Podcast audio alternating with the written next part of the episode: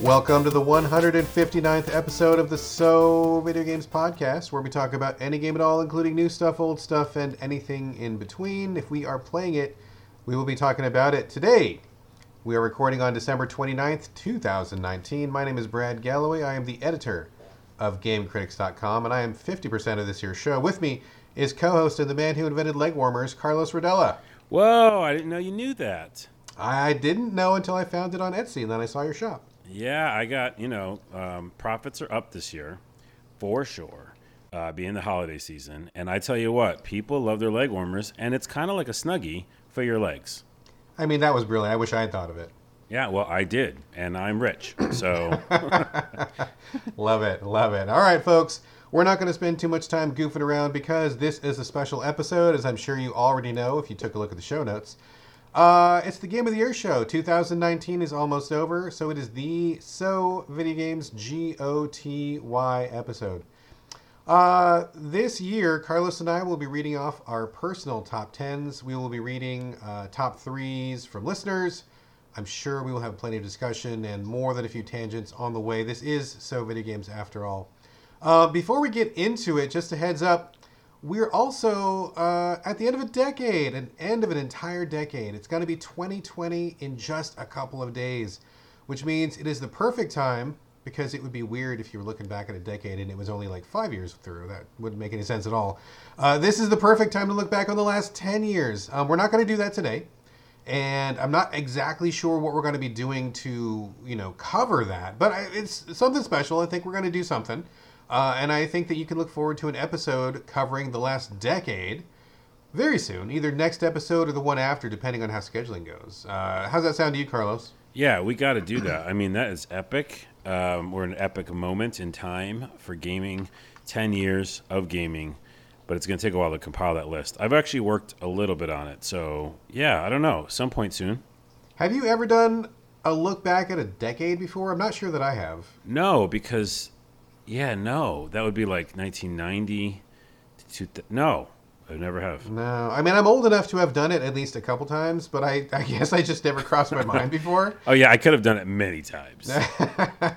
many, many times. All right, all right. Well, we'll get to that soon. That's not going to be going down today. Today is the top 10 of 2019, talking only about 2019. Uh, so, folks, just to be clear, we're not voting on just. We're not going to pick like one so video games winner of 2019 like we're not we're not voting on anything. It's not a competition. It's just carlos and i two dudes who like games picking our own personal top 10 discussing each one and just you know just just enjoying the games we played and, and hopefully people listening will will hear something they didn't know about and play that. Yeah and because um, i think our list might be different than other people's list. at least i know I, mine is. I strongly suspect our list will be very different not only from each other but from basically every other list out there. So, yeah. uh, so just to be clear, Carlos, I don't know what you've picked. You don't know what I've picked. Is that correct? Yeah, we don't know each other's lists. But I wanted to ask you. I put mine in order. Did you put yours in order, like as in like one is the best? Yes, I put mine in descending order, starting at ten, going oh, to one, good, good. and ten is definitely, and they're all great. These are all winners.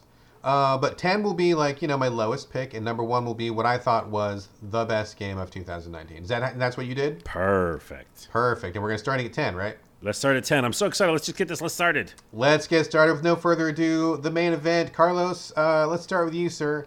Uh, jumping right into it, what was your number 10 of 2019? This game I'm still playing uh, continually every day. I don't know when it's ever going to end, and I kind of don't care. I don't want it to end. It's called What the Golf. Oh, what the golf! Yes, I've had my eye on this one for quite a while. Okay, tell us a little bit about it, sir. I got it on the Epic Games Store. Uh, it was my exploration into that store and seeing some new games on there. And I remember hearing somebody talk about how wild and weird it was. And I don't want to spoil it. I'm not even going to say much about it. It's has a golf mechanic ish where you kind of hold down power and then let go and see how far you hit a thing. But lots of times the course doesn't have a ball or it has many balls, or it has other things that you have to hit. And it really just freaks you out when you finally see the mechanic in action. It's so weird and so inventive and has comedy and jokes all in it. And it's just twisted and weird and funny and simple, and you want to keep playing it because it still has that golf mechanic. But it just, you don't know what to expect each new course. And you're playing it on PC, correct? Yeah, PC on Epic Game Store with a controller. Uh, oh no, no, you don't even need the controller. It's just a yeah point and click thing, and it is like you're basically a little golf ball that goes around a whole course. Uh, it seems like kind of a warehouse of a way, like a, a huge building, and you're just opening up new areas. And as you open up new areas, you have different courses. But that's all I'll say because they're just different things that you have to do with a golf ball, or maybe not, but with a golf mechanic.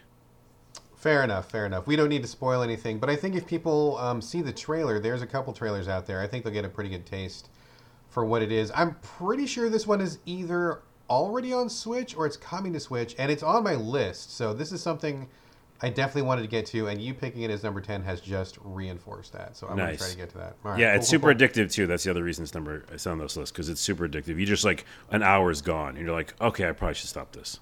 Well, uh, one more quick question before I move on. So, like you say, you play it every day. Like, how much content is there? Are you replaying it? Is it like randomly generated, or like what? How? No, it's just a lot of different courses. There's a ton guess- of courses, okay. Yeah, yeah, yeah. And I, you know, you don't do it every single day, but like I play it quite a bit, and I'm still ex- surprised. And something happened the other day that I wish I could tell you that was I've never seen in a video game, but I can't tell you because I want not to, surp- to ruin the surprise. All right, fair enough, fair enough. I'm definitely going to play this one. It sounds like people out there should play this one too. That was Carlos's number 10, What the Golf. Uh, my number 10, Mechstermination Force. Have you heard of this one, Carlos? Quit, quit, what? Mech, as in M E C H, like a robot. Mechstermination Force on the Switch. Have no idea. Oh man, this one came out pretty early in the year, and I believe it is a Switch exclusive. You play a soldier. It's kind of like a Contra style game. If anybody's familiar with Contra, I know that you and I are old enough to remember that, but maybe not everybody. Um, you play as a tiny little guy, and you. f- It's just like a boss rush game. So it's just boss after boss after boss, and each boss is a giant robot, and so they start out being really big, like maybe five stories tall, and you're just like a person, but they get like as big, I mean, like 30, 40 stories tall. And sometimes you're running around dodging their giant robot feet and kind of shooting them. Sometimes you're climbing on them. You do a lot of climbing, you know, climb up their legs, climb up their chest, get up to their face and shoot them in the eyeball. Sometimes you got to blow a hole in them and climb inside their guts and blow them up from the inside. Sometimes you're like falling. Sometimes you're in a vehicle. I mean, there's, it's just, every boss has a new twist and a new gimmick, but it's always like a little teeny, teeny, tiny guy versus a giant robot. And it's just fucking fun to play. Like, I love it. Um, the ideas were great, the graphics were great. Most of the bosses go through some kind of a multi stage transformation or they change up their attacks halfway through or something. Like, it's really fresh and it's really action packed and exciting. And the best thing is, it doesn't it doesn't keep going after it runs out of ideas. It doesn't overstay its welcome. By the time that you've beaten the last boss, this developer has gone through I don't know, 12 or 15 different like really solid ideas. None of them are dumb and you know, it doesn't keep going. It doesn't repeat. It doesn't it doesn't get stale. Mech Termination Force on Switch I thought was awesome. Wow, and I, I love that, like, because we talk about this a lot, like when, um, yeah, games go on too long or they uh, they just kind of get boring in some places, and this is like I love those short experiences that are great the whole way through. Yeah, man. I've always said I've always said a game should end when it runs out of ideas. Now whether that's 4 hours, whether that's 40 hours or whether that's 400 hours, I don't care as long as it's got something to say, but it- the second it runs out of ideas and starts repeating itself, fucking roll credits and get the fuck out cuz Yeah. I don't want to keep doing that. So And this game did, so it is your number ten. Mechstermination Force is great. Moving on to your number 9, Carlos. What's number 9? It's a perfect segue. Uh, we didn't even plan it, but there's another game uh, that I have that is also a short experience that doesn't overstay their welcome. And I think I just said doesn't, which I meant to say doesn't. You did, but it sounded kind of street, so I guess it was cool. Yo, it doesn't even. Oh, let's back off of that one. What? I'm just talking like my normal language. okay, sure. And I'm just saying Okay. "disn't" the word I made up just now. All right, I know that's that's Um, cool. So yeah, this he says it's pretty cool. Um, there's um, a game called Erica, and that's my number nine. Do you know what Erica is? I I feel like I I feel like I do. I think I even finished this, but tell me about it. I sure feel I'm like you right would one. hate it for some reason. Maybe, but maybe. yeah, it's a full motion video, a game. So it's a choose your adventure game with actors. So it's essentially there's no computer graphics. It's just a movie that you pick different choices throughout the thing experience, and uh, then you get to see how it plays out. And there are uh, quite a bunch of different endings, and I really really liked my ending. But like back to what you just said about the last game, this is um kind of a thriller of a story, kind of a weird, uh, almost unsettling at times thriller. Uh, and you play as this girl who basically is trying to prove that she's sane and she's not like a lot of other people at this kind of I want to say insane asylum, but some sort of place where there's a lot of people who have different thoughts. I don't really want to spoil this one either, but she they're basically you play as the main character and she, Erica and she is trying to figure something out and you're trying to help her figure it out and you also are trying to make sure that she's really seeing what she's seeing. So like there's a lot of things you have to decide is this real or is this not real? What's going on? And up to the last second of the of the movie slash game, you're still like unsure of things because you swear that this is the you know position you were taking and this is who did the wrong things or whatever and this is how you think these characters are but at the end you're like i don't know did i make the right decision and i think it's very good at doing something like the multiple endings really could all feel correct does that make sense Yeah, yeah. And now Yeah. that you mention this, I've actually played this. I did play this, and I did finish it. I played with my wife. We played it together uh, until dawn style. The both of us on a couch watching it, like you know, as if we were watching a TV show, and then we would talk about what choices we should do. So yeah, I did play this one. I thought it was fun, um, and it was good for that kind of like um, spouse co-op or buddy co-op time on the couch. Yeah, I thought it was a good time. Yeah, and I put it on the list because uh, my list is also just like a lot of things that shocked me. Because I don't want to just obviously be like, oh yeah, another Call of Duty I like because it was like nine out of ten or something. I, I generally look for game of the year is my games that like yeah surprise me as well as entertain me. And so what the golf surprised me, and Erica did too. I had no expectations. I was like, what interactive movie? And then I was like all of a sudden invested in the characters and I really liked my ending, which we can't talk about. Maybe some other episode we'll talk about the endings. But my ending was so cool, and I felt like I picked like the weird ending. You know what I mean? Yeah, yeah, yeah. And I was like, I wonder how many people got this. And they don't tell you, which I that'd be, that would actually be pretty cool, but they didn't tell me. Um, yeah, Erica, she, number nine because it's weird, and I, I was really shocked. That one did not make my top 10, but I did enjoy playing that one, and I do think it is worth it. It's actually really cheap on PSN, I believe. We played it on PlayStation. I think last time I saw it, it was probably like five bucks or something. Yeah. Just on a quick tangent, did you ever play um, Late Shift? It sounds familiar. Remind It's, me. an, it's another FMV game where you play a guy who works in a parking garage. oh, I did. Doing Yep. your job. Yeah. yeah, yeah, yeah. They Another had some more graphics FMV. in it though, didn't it? It kind of like froze the screen and did stuff like that.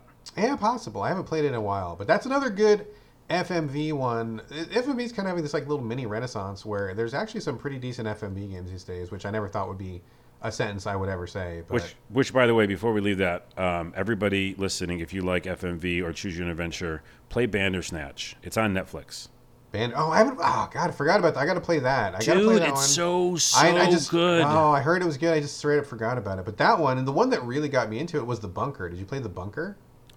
I I, pl- I think I played all these games, but I can't remember that one. I remember Late Oh, Shift. I love the bunker. I mentioned it a million times. It's about a guy who lives in a fallout shelter and he's like the only survivor. Oh, it was a super good one. I love that one. I think I did play that one too. Yes, I did. Uh, yeah. prob- we prob- between the two of us, we've hit literally every FMV game to come out in the last five years, probably. So there you go, people. there we go. All right, moving on. My number nine, A Plague Tale: Innocence. Oh, I wanted to play this and I haven't, so I'm interested to see why you loved it. Well, see, you you played what the golf I haven't. I've played Plague Tale. You haven't. This, this is going to be a good list for both of us here. Uh, I love a Plague Tale Innocence. It is a perfect like B tier sort of a not a big budget game, but it's not an, exactly an indie game. And we used to get a lot of these all the time. Uh, we don't get so many anymore, but it's perfectly right in the middle, and I think that's a good place for uh, for it to be. It's a medieval story about a brother and a sister who well i'm not going to spoil the whole thing but they have some troubles at the beginning of the game they're on their own and they're going to try to like find their mom and try to find a safe place to be uh, at the same time the countryside is filthy with rats there's so many fucking rats all over the place and this game pioneered rat swarm technology which sounds like a funny thing to say but when you see it moving in practice it's kind of crazy uh, to see a jillion fucking rats on screen it's really impressive the first time you see it so Infected rats. yeah, they're infected with the plague, and there's all sorts of other stuff. And it's half of a puzzle game, the kind of like environmental puzzles, like, oh, I need to get up to this roof, but how can I climb up there? I got to find some object that lets me climb up to the roof or something like that. Environmental puzzles, and half it is stealth because you're just two kids. You're like a little boy and a little girl. The girl is a little bit older, and your brother is basically helpless. So you're kind of like bringing him with you all the time, and you often have to get through like a village where guards are posted, or there's like you know a guardhouse you got to get through, or there's a section of, of enemies or something. And so you're doing like some light stealth. It's not crazy stealth. We're not talking like Metal Gear Solid, put on your your octopus camo and crawl along the ground. I mean, we're talking about just like hide behind a box that's bigger than you kind of stealth. But I thought it was a really good balance of gameplay and uh, puzzling. And the thing that really put it over the top, though, was like it's a great looking game, but more than that, the story really gives a shit about itself. Like they really worked hard on the story, and the characters I thought were great. The brother and the sister, their dynamic was wonderful. You meet a cast of other characters. I thought they were all very, very good. And by the end of the game, I really did care about what happened um, to everybody. I think this was just a wonderful game. It seemed like it kind of got forgotten after it made a pretty strong start, but I want to remind people that this game is out there and this game is wonderful. I would love to see a lot more like B tier, like, you know, quote unquote, double A games like this, because I think that's a real good place for a game to be where you're not risking the lives of everybody in your studio by trying to go big budget, and it's also not a teeny, teeny, tiny little indie. Nothing wrong with those, but I enjoy, you know, a little bit more variety. The B tier is a great place to be. So I Wow. love number nine, A Plague Tale Innocence. Yeah, I love the B tier. I live in the B tier, and um, I think that a lot of people have put this game on their lists. So um, I, I saw it start popping up. My big question to you is, and the only reason I didn't start it right away was because you have to hold the kid's hand all the time. Um, for part of the game, yeah, he's a very fearful kid, and so you have to bring him with you. But I got to be honest, like it was never a drag. I know that escort missions are always like, oh, those are always the worst missions of every game, and I agree with that too. Like I'm not a fan, but this is one of the very few games where like it just wasn't a big deal. Like you know, the kid does what you want him to do. Come here or stay there, and bringing him with you by holding his hand is not a big deal. And it also factors into the story too. Like they play up a lot about how they're have a relationship and it, it's just it just makes sense. Like it wasn't a problem. It was never a All drag. Yeah. Yeah, that's the only thing that stopped me from playing in the beginning because I just I don't like the idea of having to be attached to another character for some reason. But um, there's so many good things in what you said. I will check it out. Check it out for sure. It's not a problem. So that was number nine, A Plague Tale Innocence. Carlos, what is your number eight? Oh my goodness, we have so many games to get through. Looking at all these games. Okay, so number eight. Um, maybe I'll go quick on this one. This one's easy to. It's just Wolfenstein Youngblood. Oh wow, that's a surprise. Yeah, I, it maybe it didn't make a lot of people's list. Um, I know there's a lot of problems with it. I put down a couple notes. Like obviously, I didn't like uh, playing co-op with myself because basically you play as two girls, and you have to control one of them, and the other one is AI, and the AI isn't like very good at all. So that's frustrating, especially when you're trying to, you know, take out a bunch of Nazis. But at the same time, I'm a sucker for Dishonored and Wolfenstein and games that are like first person go in and kick a bunch of ass. And so I just wanted a lot of that at that time. You know what I mean? Like it just fit the the feeling I was in. So it does all the things that Wolfenstein does, you know, and it makes you feel good about taking out areas and it gives you rewards you with like really kind of interesting funny banter or like really over the top story uh, with these characters and it gives you a home base which i always like. You go back to the home base talk to your characters go back out do missions.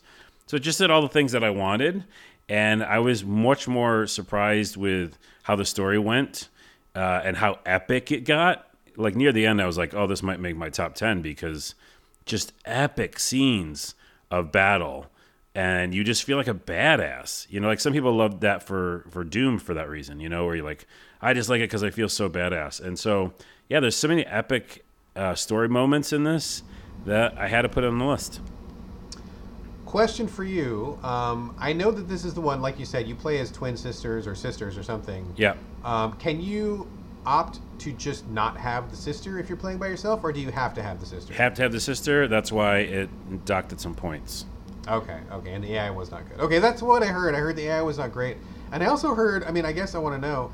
I heard some people saying that they did not like how it kind of became like a quasi RPG. Like sometimes people were not strong enough for certain areas, and that really put some shooter players off. Uh, did you find that to be a problem? Yeah, I saw that happening, and um, it's it's like a trend with these kind of first-person shooters that want to have RPG elements or something. And at times there was a couple bosses or even just characters are like, "Whoa, this is way too overleveled. Why, why? you know. But it was few and far between. So I don't think it was like, it wasn't like uh, Star Wars Jedi Fallen Order. Ugh.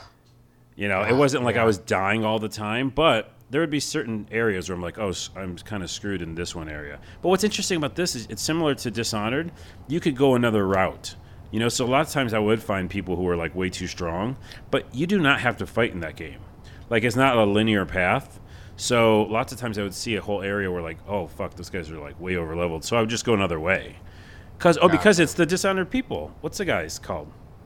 Uh, I know. I don't know what their name is, but I know who right. you're talking about. So yes. they, I think, didn't they? I'm pretty sure that they worked on it. So we don't do research here, but I'm pretty sure they did. Yeah, which- yeah. This was the one. It was a co co-production with them and Bethesda. Yeah, I believe so. And so yeah, they had like these kind of different paths. Arkane Studios. Arkane, yeah, Studios. yeah, yeah, just, yeah. So you can ha- go on these different paths. So, yeah, I really enjoyed it. My experience, I was like, really, again, a lot of these on the list for me are like low expectation, and then being like going them going above and beyond my expectation. That's a good place to be, though. Having low expectations and then being really surprised is a good feeling. It's better than the opposite. Yep. All right, excellent, excellent. Uh, my number eight. Yes, that's where we're. My number eight, Mortal Kombat 11. Mortal Kombat. Have you played Mortal Kombat recently, Carlos? I don't like the Mortal Kombat. I hate them so much. I hate them so much. But let, let me hear what you think about it. I used to hate them, um, but I think it was Mortal Kombat 9 that really turned me around when they gave the combat system its true top to bottom like overhaul, and it just doesn't feel like old Mortal Kombat anymore. I mean, a little bit, but not in the shitty way. Mortal Kombat 11. I mean, I don't mean this to sound dismissive, but it's more of the same. But when they've they've been turning out like so many awesome games lately, that having more of the same just means it's like more awesome. Um, it's the best combat system they've done so far. I think it's the most flexible. It feels the best. It has the most content, and that's content with a K, by the way. Uh, you can have different templates for your character. So if you like have a character that you like, but maybe they have one or two moves that you're not a fan of, you can replace those moves with other things, and you can have different types of that character. So you can be like, oh, well, when I'm fighting, you know, Shao Kahn, I like to have this move, and when I'm fighting, uh, you know, Baraka, I like to have this move or something. And so you can have different templates, which I thought was really cool. Um, so that was really good in itself, and also the story mode is really. I mean, honestly, that's kind of what I keep coming to these games for because I don't play competitively. I don't go online and fight other people.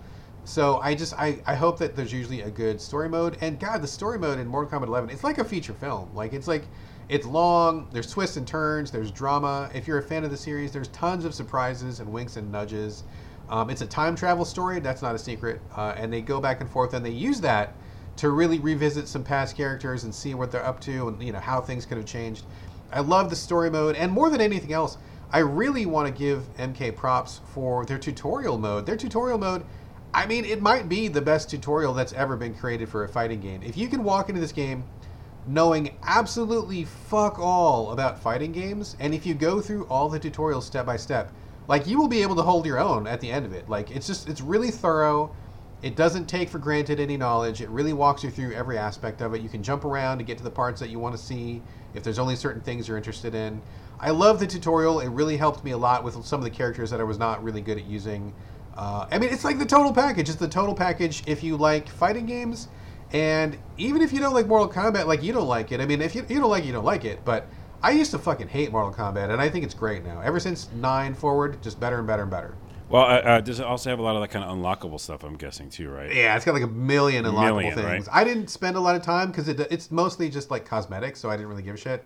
Um, but there are some outfits. There's you know different weapons and stuff like that. So yeah, there's if you want to just like grind on your own and not have to play other people, there's like a million things you can unlock. That'll give you plenty to do. Was it nine that was the first time it introduced that, like the kind of crypt section where you could like unlock uh, art and stuff like that? Ah, I don't know if it was nine, but nine Or was the first time I think they did a major story mode. That was it the first time they figured yeah, that out. Maybe Yeah, it was ten. Maybe it's ten. Because one of those uh, I did play for a minute, and I'm not. I mean, I started with Street Fighter. I'm an old school fighting game, Samurai Shodown. I can talk about fighting Sure, games. sure, So sure. anybody listening, don't think that I don't like fighting games. Uh, I'll tell you why I don't like Mortal Kombat in a minute, and it will be very quick. But I will say that I, I was into the unlockable stuff. Um, in one of the Mortal Kombat's. I don't know if it was nine or ten, and I just did grind because I liked uh, figuring out like how to unlock all the artwork and you know different stuff. So I'm a collectible guy. But yeah, the short reason why I don't like eleven and probably won't like any of them going forward is because I don't know, it's the empath in me or something, but I can't deal with like just watching people's faces get ripped off and like um, hearts explode and stuff like that, and also Ah. like you know guts and so all- all that stuff is like too real for me. Like it, it definitely affects me uh, more than other people, I think. And so other people could be fine with it. And if you're listening to this podcast and you're like me, like hit me up on Twitter because we're probably best friends. Uh, bec- because yeah, I just the first time I saw that happen, and it switched because you know we grew up with fighting games, and Street Fighter Two was probably the best fighting game I think still is. Uh, and it didn't have any gore in it. You know, it was just kind of like about the moves and about the art of it, the fight. And so then, as soon as like I saw that first one, I think it was ten probably, and the, you know they were breaking the guy's face. I was like, I can I can sense that. Like I can sense what that would be like for a human, and I don't need that. Like I don't know. I'm and this is I don't want to go on tangent, but I don't understand. And this isn't a also a. I'm not trying to point fingers at people, but I don't understand what is in people that they a can deal with it and b like it? Because a lot of people are like yeah did you see when i took his eyeballs out and ate them? I'm like whoa do, do you hear that? Like because that doesn't sound like a normal like there's a such thing as normal but that just seems crazy to me. So do, is there just really quickly what's the thing in you that you can like see past it? Is it because you think like oh it's just video game It's interesting that you brought this up, dude. I'm actually really glad you brought this up because I actually don't like that stuff either. I don't care for Hmm. it at all. And uh, in my, I don't think it was in my Mortal Kombat 11 review. I think it was either 10 or 9. One of the big points of my review was this game doesn't need the gore. Like I, I actually don't like it with the gore in. I think it's um, gross and distracting. It takes, it actually takes away from the game for me. So like when I play, I never do any fatalities. Um, and I, you know, I don't play with other people, so I'm not subjected to those fatalities. And you, you'll see Right. them a little bit going through the story mode. You can't avoid it. And it's not like I'm averse to blood. I mean, I like horror movies and I like you know action movies and stuff, but I don't I don't get off on doing them. I would be totally fine if Mortal Kombat left them out because I think it's a good enough game now that it doesn't need to rely on the gore. And that's I mean, let's be honest, that's how this game survived. I mean, when it came out in the arcades, it was terrible. And the only reason it survived because it was like shock value of seeing somebody's spine getting ripped out. Like Yep. no other games are doing that at the time. That's how they survived. I get it, but we're not there anymore. And this game is so good, it doesn't need it anymore. I don't enjoy it. I don't engage in it. I, I try to minimize it as much as possible. So I think I'm actually in the same boat with you. Like I enjoy the game for how it plays, and I just like the story mode and stuff. But I don't I don't do the fatalities. I would prefer they're not there. all right we should move on because we have a lot of games but thank you for uh, bonding with me over that Validation, bro. yeah validation, number seven Number seven, Carlos. What's your number seven? Uh, this one could be up higher on the list because at times, I, yeah, oh man, I really like this game. Uh, Trover Saves the Universe. Oh man, uh, we have a fan uh, at Game Critics who loves this game as well. One of the writers, Jared Johnston, he loves this game. So let's hear let's hear what you have to say about it. I mean, the really short answer is if you like Rick and Morty or Justin Roiland, you like the game. That's it. I mean, like, it's just comedy. It, the, the, there's a gameplay to it, which is interesting, where you. Okay, so it's in VR. Uh, or it's not. But if it's in VR, it makes a lot more sense because you basically control a character who's in a chair who is controlling another character. And that's Trover, who's a little character like a he looks like a Muppet. And he's running around with his little lightsaber and he's hitting monsters, right? So that's the whole game. In VR that makes perfect sense because you're just kind of watching over this character you're controlling, which a lot of games do that. But on the TV, how I played it with no VR, you are essentially like first person in this view of this character in a chair that can move up and down throughout the world. So kind of like quickly jump up a few levels or quickly jump down a few levels to kind of to get different perspective on the land that you're controlling Trover in. So you're still controlling a character in the distance, if that makes sense. Um, but the combat they did is very solid. Like it feels very good when you run, jump, dive, you know, attack. All that stuff feels very good. And so that's the mechanic that you're running around the world with, controlling this little guy to beat up monsters. But it's also basically just the reason to get through a bunch of jokes.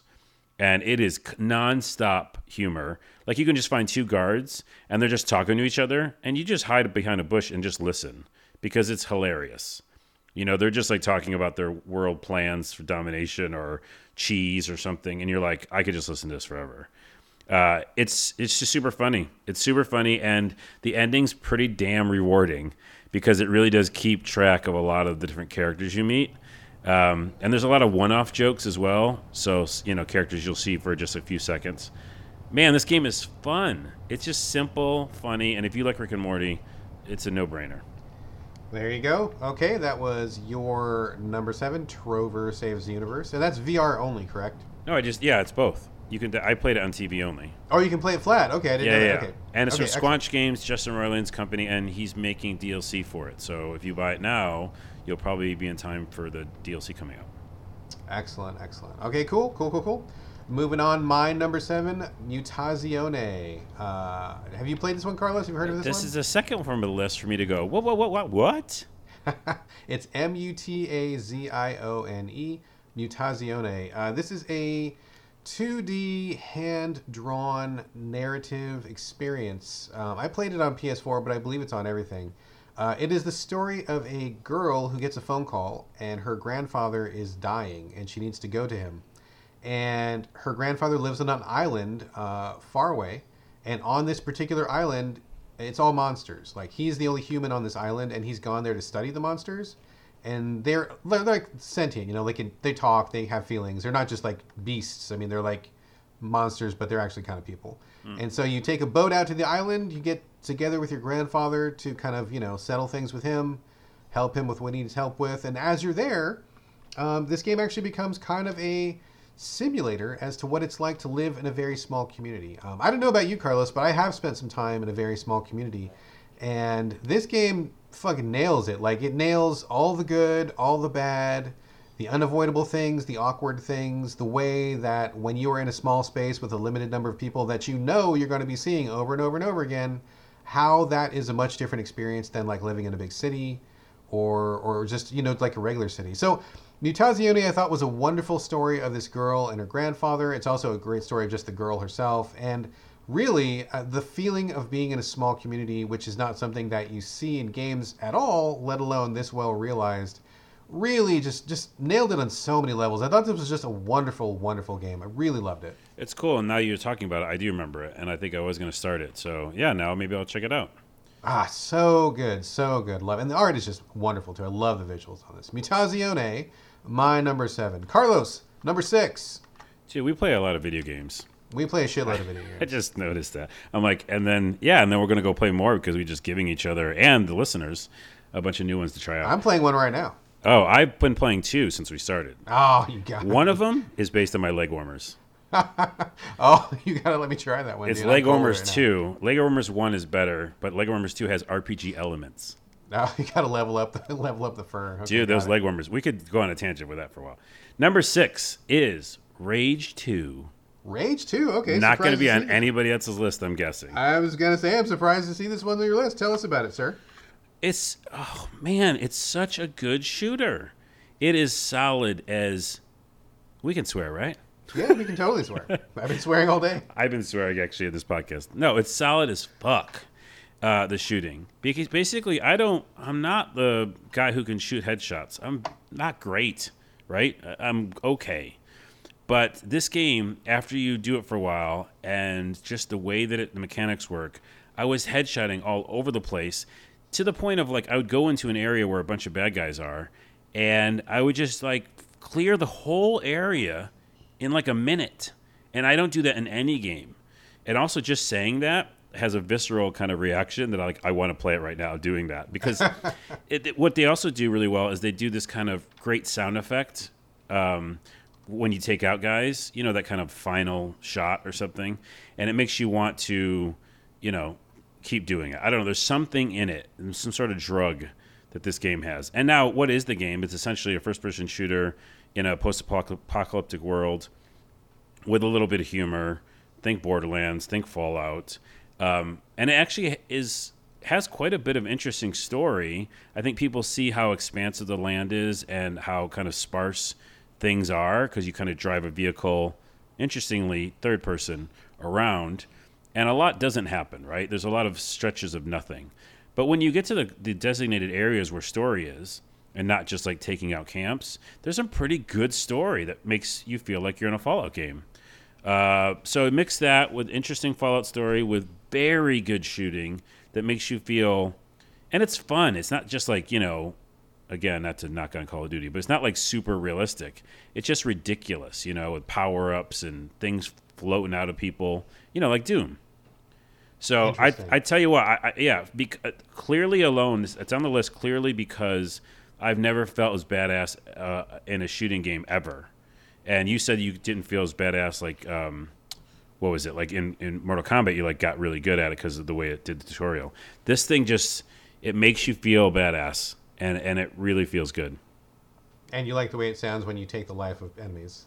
Yeah, I do like that part, which makes me feel bad about myself because, but they're kind of cartoony enemies. The whole thing's cartoony. Interesting. I'm surprised to hear you pick this one because this one was really anticipated. I was actually looking forward to it myself uh, because I'm a big fan of. Okay, wait. Let me walk that back. I am a fan of Mad Max from Avalanche Games, and I, Yes. you know, I kind of do like. Um, what's the other one they do with the, the grappling hook all the time? Um, it's got the re- the guy, the main character is named Rico. He like goes. Oh, Just Cause, countries. one of my Just favorite Cause, games of yeah, all yeah. time. Yeah. Yeah, I, w- I, I was into Just Cause for a while, so I was like, okay, this is I love these guys. Uh, I'm gonna check out what they do. But man, this one really cooled off. A lot of people bounced off this one, so I did not really get into it. I took it off my list. But now that you're talking about it, I mean, there was something there for you. That's clear. Dude, put it back in your list. And also, I'm glad we're doing this show just because it's getting me fired up about games. When we finish this podcast, I'm going to go back to that game because there is DLC, and I don't think I finished all of it. And it, re- oh, I'm going back to it.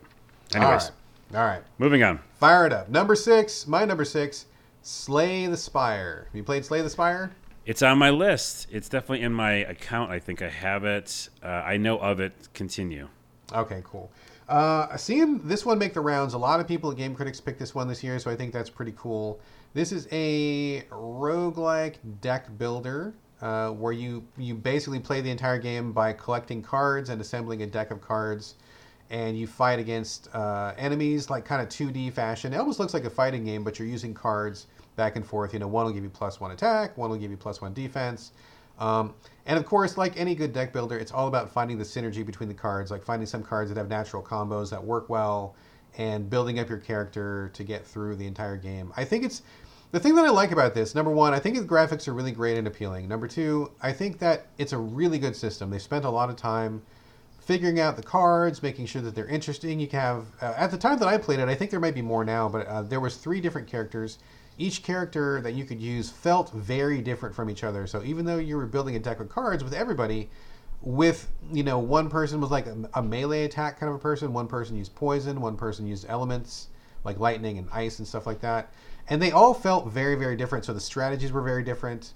And uh, the other thing that really put this game over the top was the. It sounds weird to say this, but the UI. The UI was so clear and so easy to understand, and you could actually learn the game just by kind of playing it and like using your cursor on certain things. And I played it on Switch. I think it's a great place to play it. But like, it- I would often forget, like, oh, what does this little symbol mean? If you move your cursor over it, it just tells you. It just tells you right away. Oh, this does this. I'm like, oh, that's right. Okay, so I didn't have to remember a lot of rules. Didn't have to memorize a lot of things. And if you try to make a move in the game that's not a right move, like your character will say, oh, you can't do this because of X Y Z reason. So like, it's hmm. kind of like tutorializing in a way that doesn't it doesn't force it down your throat and it like it, it gives you the exact information you need exactly when you need it. So that way you're retaining that information because you have the context and it's exactly what you want to know. Um, it was just really easy to learn and i loved how it kind of I, I mean i don't want to say it held my hand because people associate that with being a negative thing but i think it did hold my hand in a positive way. Like it, it helped me where i needed to go and it taught me how to play and i think the game itself is really really solid. Um, the only thing that prevented this game from being higher. It, it, potentially, this could have been top three for me, but it's not. It's number six uh, because uh, it just really hit my irritation spot because there's three characters to beat it with. After you beat it with all three characters, there's one final secret boss. And to beat that final secret boss is such an uphill climb. I just, it was really, really, really tough. You have to have all your cards fall in exactly the right way. And I just I tried it so many times and I got my ass kicked so many times that it was really defeating for me. So even though I, I beat the game three times, I wanted to beat it four, but I only beat it three. And I, I, I gotta say, like I wish it was a little bit easier on that final run. Um, so that's just to me, my personal, you know, that kind of got under my skin a little bit. But other than that, I think it's a great game, and I definitely would recommend it to anybody who likes roguelikes or deck builders for sure. Yeah, and uh, we were just talking about UI in a podcast at work, and it's uh, something that's super important. And people forget it until they realize it's shit. You know what I mean?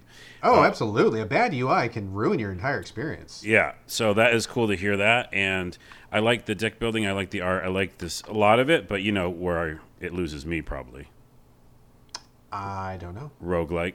Roguelike. Yeah, Yeah. yeah. So yeah. things that I have to keep doing over and over again. In general, I'm not a big fan of. You won't see those on this list at all, uh, but it's interesting, and I might check it out. Yeah, that's really the only place where the game falls down because, as we've mentioned before, a good roguelike to me these days gives you a little bit of permanence, a little bit of progression to kind of make you just get one step further every time you play. That you're, you feel like you're making some progress, even if you don't win. And that's one place where I think this game falls down. I would have liked a little bit more of progress or a little bit more progression so that you would feel like it's not just a total roll of the dice every time you play. And that's kind of what it felt like at the end, and that's what made it drop to number six. But it's number six. I mean, number six out of the games of the year. Yeah. It's still an awesome game, right? Still, Still a really good. good. game. So, all right. Carlos, number five. Number five, and this is going to be a surprise to you, maybe. I think. I mean, your entire list is a surprise to me so far. Oh, right, but I mean, because we both played this game. Oh, okay. Number five is Death Stranding. Death Stranding at number five. Okay, we makes the played it. list, makes the list, but not higher up because of obvious reason, which maybe isn't obvious, but I'll tell you. Okay, I'm listening. Uh, it's on the list solely because the same thing we both talked about when we reviewed it. Go back and listen to episode. I'm not sure uh, what number. Episode, I'm not sure, was such a good episode. It was. It was when we talked about Death Stranding. Well, we talked about Death Stranding on two episodes, probably. Um, yeah, I thought the mechanics and the way they did social stuff, uh, online stuff, where you basically asynchronous, like uh, helped other people. That was genius. It was like levels of genius. You said Actual that before. genius, Actual agreed. genius. Yeah, agreed. Um, incredible, blew me away. Was like always surprised. Uh, at new mechanics, um, even though the simpleness of walking around and kind of delivering package, it, it was actually very meditative. And again, a lot of times these games will go on your list because of the time that you played them. Right? You needed a game like this. Like I was exactly, exactly so. life was chaos and i was like well if i could just deliver this one package that'll make me feel better you know and that's again where uh, the bonus points come in but That is a. That's a. Let's stay on that for a second, dude. Because I think that you bring up such a good point. I mean, you actually bring up two points. Number one, you need the game that you need at the time you need it. Because I know that you have played games that you're not in the mood for. I often will play a game of ah, it's not in the mood for this. I mean, that's really key in so many experiences. But also the fact of like being able to achieve something. Maybe it's not in real life. Maybe it's in video game. But like you said, delivered one package. You felt like you did something. Like Hmm. you felt like in some small way. I mean, life is so big and so scary these days to find any moment where you can just zen out for a minute and just feel like you did something positive is super worthwhile. right and side note that's why i'm playing Ni no Kuni 2 right now which um, we could talk about in a future podcast is brilliant and it is that kind of thing like okay i just want to level up you know, get to this new area and feel like I'm, you know, a little more badass and it's relaxing. So, yeah, uh, Death Stranding, very good, very weird, not higher on the list because of the story and because I basically didn't believe any of the characters or really care about pretty much anyone. I don't, I don't think I cared about anybody fair. in that game. That's fair. That's fair. Um, and so that takes a huge chunk out of it, but at the same time, so much of it was positive and weird and innovative. And again, the game I needed that, at that point. At that point, so yeah, number five is Death Stranding for me. number five, Death Stranding. Okay, my number five, Blasphemous on the Switch. Um, this was a 2D. I mean, kind of like a Souls like, but not really. Almost a little bit like a Metroidvania, also, but not really. Uh, but this is the one coming from, I believe, Spanish developers, and it was just like filthy with Catholic imagery and guilt and blood and sin and all sorts of stuff. It was a really dark, really cynical game in, in a lot of ways, but at the same time, I mean, cynical in the best possible way. Like their view of religion they got a lot to say about it, and I thought that was pretty interesting. Um, but the sprite work was amazing. I think the the character design was amazing. I think it was a really well balanced game in most ways. I think they kind of fucked up with the instant death pits. I wasn't a big fan of those. But other than that, like the boss battles were great, um, and it just like it had this presence and it had this energy. Like it didn't feel like anything else I played. Where these guys were really digging into their own um, religious iconography and the, the particular things about Spanish Catholicism that were kind of new to me. So it was kind of like I was learning as I went. I, I Googled a few things. Like I'd come across something in the game and be like, oh, what is this about? This has got to have a backstory. And then you would Google it and it would actually be like a real thing that came from their religion. Um, so just really fascinating, and it was just really stark and bleak, and it just man, it just really brought like this kind of um, just the tone. Like it was really into the tone and the themes. I thought it was really well done, and I haven't played anything quite like it in a while. So Did I you- thought Blasphemous was just wonderful. Did you end up beating it? I did. I beat Okay. it all the way, and I did some of the bonus stuff too. Didn't do all the bonus stuff because some of it's pretty bananas, but I did complete it, and I did most of like all the side quests. They're kind of like hidden Dark Souls type side quests where you sometimes can figure out that it's even a side quest, sometimes not. But I did all those. Um, I had a great time with it. I really liked it a lot. I bought the art book and I bought the physical. Whoa! copy. All Yeah, so. I, I liked it a lot. When you uh, mentioned it on the podcast, I remember just the last thing I was uh, left with is you said some sort of like a priest had like a bunch of knives in him or something. Oh yeah, dude. Yeah, not, everybody's got knives in them in this game. Everybody's bleeding all the time. Everybody's always bleeding. Yeah, I think I'll skip it, but I uh, appreciate that you like it. I'll Oh, say so that. good, so good. All right, blasphemous. I loved it. That was my number five. Carlos, what is your number four? Okay, these are the big ones. We're getting there. Uh, well, no, I guess top three is, but uh, Far Cry New Dawn. Oh, okay. All right. Far Cry New Dawn. All right. This is Tell us about almost this could almost be up or higher on the list. Uh, again, I'm a sucker for first person story games. Um, I say again because I'm, I'm not sure if I actually said it the first time, but I'm saying it now. I like uh, first person uh, shooting, but shooting doesn't have to be the main thing. But yeah, first person shooter with a good, interesting, weird story. And Far Cry always does something interesting, and I always have liked what um, weird shit they put on the screen. This one is very, very cool with its ending, and I can't spoil it. But man, what a very awesome, interesting ending. And felt, you know, just weird to, to, to have that experience after I don't know how many hours, probably a million hours of going through the game. But why did I pick it? it it's based in Montana. It's based in kind of in quotes real life. Um, you know, someplace we know and someplace that could exist and does exist. And you're taking out a cult and a bunch of cults, uh, people and, and camps and stuff like that. And it kind of doesn't do one thing amazing. It just does a great world that you want to uh, liberate.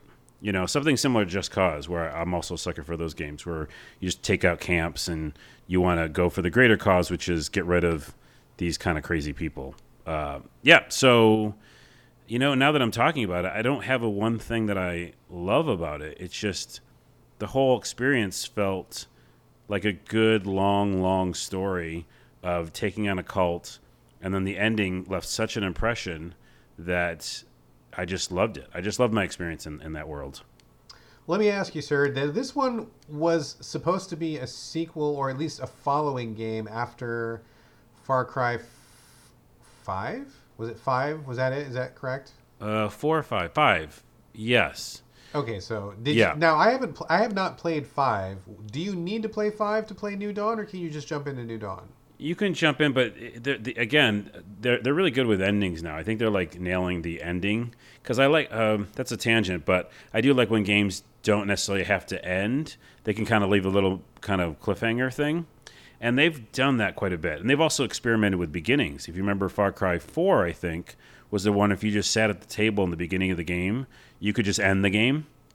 Do you know about that? I I, uh, I have not really followed the Far Cry series. I do not think I. Knew Okay, that, well, basically that sounds interesting though. there's a game where you know I think it's four where you start and this guy the, the main boss bad guy he's like hey can you just sit here I'm gonna go get get us some more food and you're supposed to like leave so you can go like take out people you know but if you just stay there and he comes back he's like oh good I'm glad you're here let's eat and so you guys come to an understanding over a meal and then the game's over Oh fuck! Are you kidding? That yeah yeah amazing. it's fucking awesome so I, I went back and did that ending just because I wanted to see what it was like um, but yeah, they always do. They mess with stuff like that, like, and they. I think they're getting better at it. So the ending of five is like really cool. Like, and then this it leads into this game, but you don't need to have, have played it. It's just really a cool um, side note.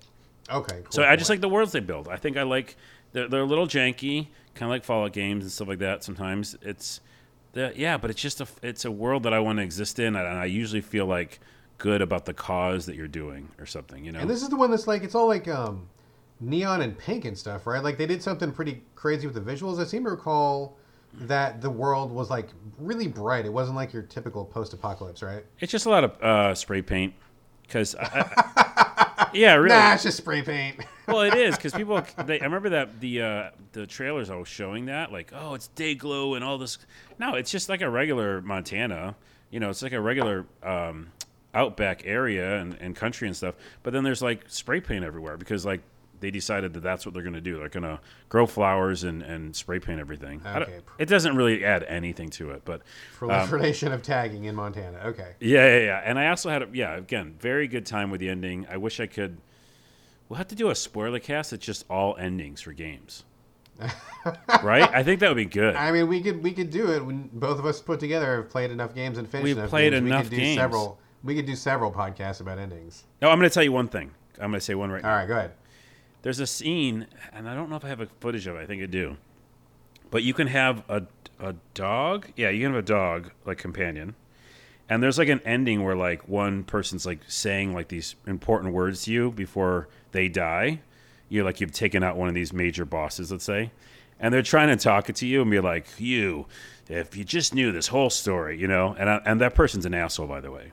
So I just had my dog like attack in mid conversation, and it took the person out, and it was so cool. It went immediately to ragdoll physics, you know, Yeah, yeah, yeah. and the dog was just like, "Papao, just shut up." And I was like, "Oh, what a great moment!"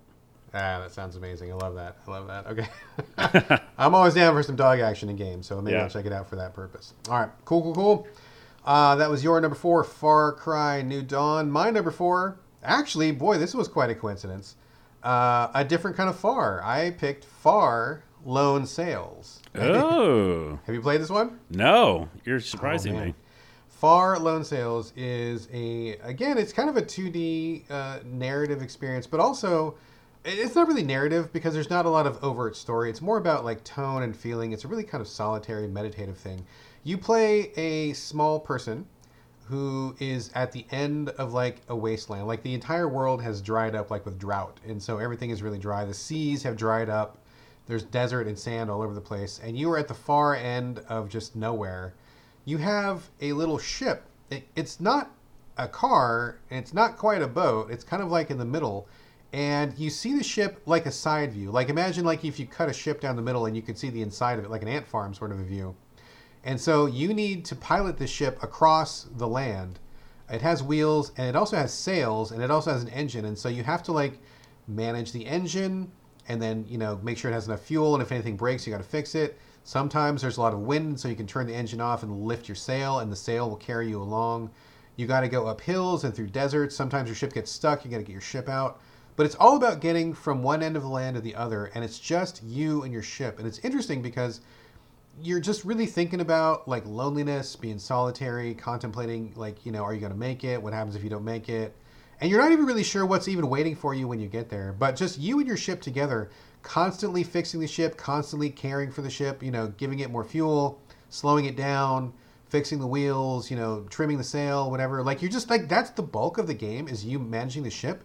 And it is so compelling. It is so fascinating. I mean, most of my favorite moments from that game are just just nothing going on, but you're just kind of in your ship and things are going well. Nothing's on fire, nothing's breaking, and you're just enjoying it. And sometimes you can get to the bottom of like this empty ocean and the wind is blowing. You turn off the engine so it's quiet and you lift the sail and the sail fills with air. And you can just stand on the bow of your ship and you're just like rolling across this like endless dune. It's fucking awesome. So it's I- like meditative.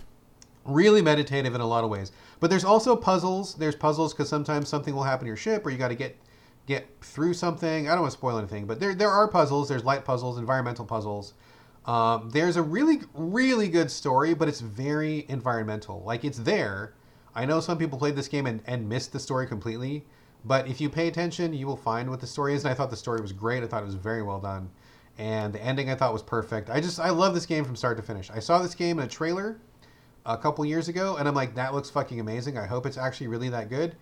Spoiler: It is actually really that good. So Nice, I that's a good spoiler. it. I love it. I, love it. Uh, yeah, and I have so many games now to play after this uh, podcast because I do I do remember seeing the art for this now when you mentioned the the ship, uh, and it's on Steam. And you where'd you play it?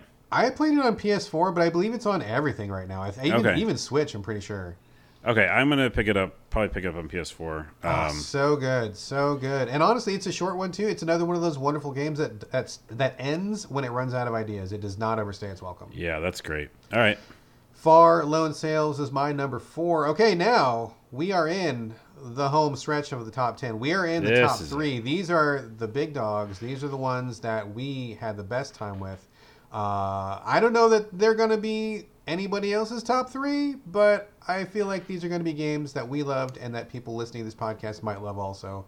Carlos, your number three of 2019. Bow, bow, bow, bow. Fanfare, music, horns, drum roll. Um, yeah, I think uh, some of these are, are, are going to be on other people's lists. Definitely, I think mine. Okay. Uh, number three is definitely on people's lists. It is Control.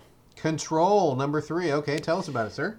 So Remedy, uh, I love the developer. I love Alan Wake. Um, I really do like these games that they make, and I love this game. I'm going to start out by saying the problem I had with it, which is the ending, which we mentioned on this podcast. I think gets way too difficult. Well, by the way, that Oh, yeah, okay. that sounds familiar. You just said it earlier in this list. Um, and that's just a frustration when you go through something and you you know they build you up to feel badass and more badass and give you more powers whatever. And so i felt great the whole way through. I never felt like i was really stuck too many times. And the end end ending like literally the last five to ten minutes they just threw all these like bosses at you and you're like okay well that, there's no reason for that. Um, so besides that that's i put that get that out of the way. It's visually stunning, well acted. You can see, you know, these characters are so modeled after the actors. Uh, the video game looks like you know real people. And I'm sure people know, but tell us real quick in a nutshell what this one is about in case people don't know. Yeah, totally. Um, you play a, a woman who is going to a building. Again, I like keeping this one pretty elusive too, not saying too much. But you go to a building that you're trying to figure out where your brother has gone. And it's a really interesting office building because it looks like an office building. Uh, number one reason it's almost on this list is because the aesthetic of this game is unbelievable. Super cool, super cool. Um, it's it's like modern building, but also like traditional. So you could definitely see like a bunch of offices that look like an office that you might work at, and then like really weird, like futuristic brick and weird levels, and all of a sudden it gets twisted, and you're like, wait, am I in another world? And they do that all within one building, and so she's going there to figure something out. Uh, also, maybe find her brother, and yeah, like a lot of video games, gain powers and kind of change and morph as she goes through it. So that's all I'll say about the story. But the action is is really good. Um, they have like kind of telekinetic powers. They have different abilities with guns that aren't really gun like, which is very interesting. And so there's so many new things that they throw at you in this game. And on top of that, it's really about this beautiful environment that just, I mean, some of the screenshots are what have been on my wallpaper forever oh, same, dude, same. yeah, they're just unbelievable. And you're like, how did they even think of that? Like architecture wise, just like, um, and a lot of times the building itself, because it has like many, many, many, many levels. It's not a normal building. It's kind of like a very weird magical building. It um, it, it actually morphs in front of you, so you watch how they actually planned some of these walls to be like changing, and they change and they turn into something else. That's all I'll say about it. But I will say one more thing. Um, that has probably the best uh, action scene with music Sure, the ashtray maze. that I've ever seen in my life. Like I, I'm like, what is happening right now? And metal started playing, heavy metal music. It's pretty badass. That is it's a pretty amazing sequence. yes. ass. And I- and um, I did die once in it because it's a little tricky because sometimes you don't know where you're supposed to go because it's so maze like. Um, and anybody who's played it will know what we're talking about. And if you haven't, you want to play this game almost just for that scene. And then yeah, I'll take that ending. Weird that it was too difficult because the whole experience itself was just something that I was looking forward to, and it didn't disappoint really. I just like had a great time.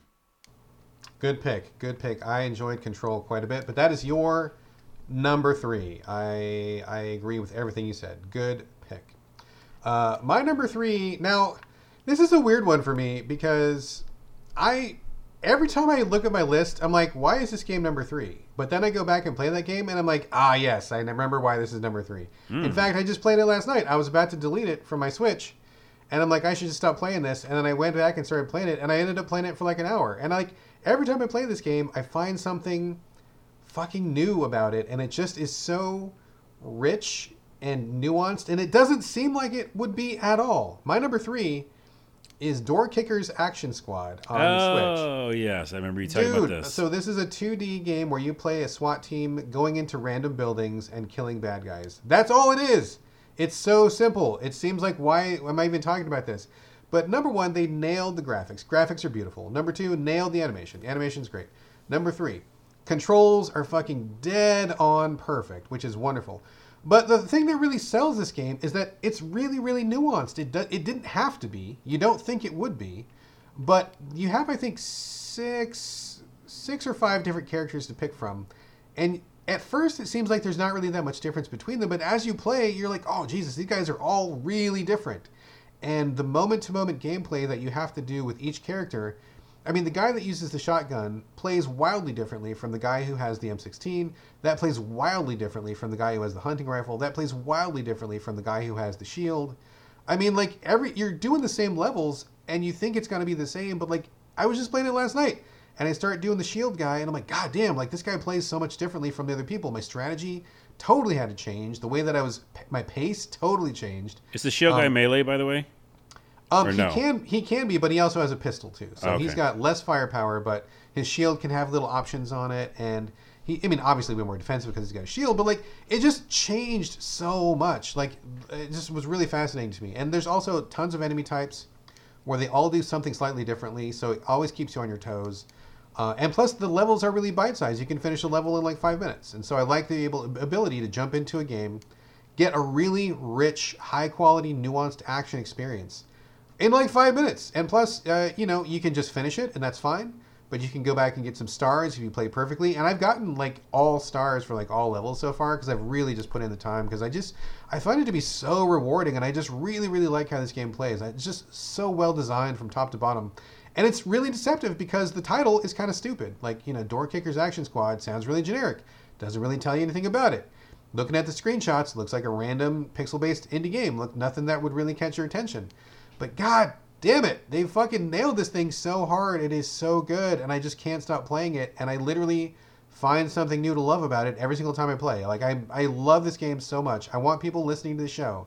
If you listen to this show, please try this game. I guarantee that you will like it. Yeah, I you told me about it, and I definitely have it on my list to play, and I will, especially after hearing it so high on the list. Um, my question to you is: um, Is there a story that you beat, and that's the ending of the story? Too? Nah, there's no story at all. No Okay, story. It's no just story straight up action. That's all it is. Okay, which makes it addictive, right? That's the addictive probably part of it, where you go, "Well, I just want to do one more level again," because you Exactly. want to. Yeah. One more level, like you know, you you you you save everybody except for one hostage. You're like, God damn it, I got to go back and save that last person. Or like you know, you want to do like a little bit better, or you want to you know change your tactics or something. There's always something to do, and it's just I mean, just like I said, going through with a different character makes it a whole new game. It's fucking amazing. What's the playability too, right? Like, so remember when I mentioned Warp Through, that kind of super indie game? Yeah, yeah. Um, I go back and play that just because, like, I like the uh, slowdown effect. I like uh, running through portals, getting portals and stuff. It's just that loop that feels good. So, yeah, Yeah. it seems like the loop for this game is awesome. So, Oh, it's so good, so good, so tight. Do not be put off. Don't think this is random and generic. I can understand why anybody would pass this up in the eShop, but play it on the Switch. I think the Switch is the perfect place to play it, and this game kicks ass. It's so good. I will say this: next year, um, for our game of the year, uh, I will definitely have more Switch games on my list. And I apologize for listeners that I don't have one right now. Um, I did have one, but for some reason, it got left on a plane, and someone took it, which which we could still brood over, and maybe we do.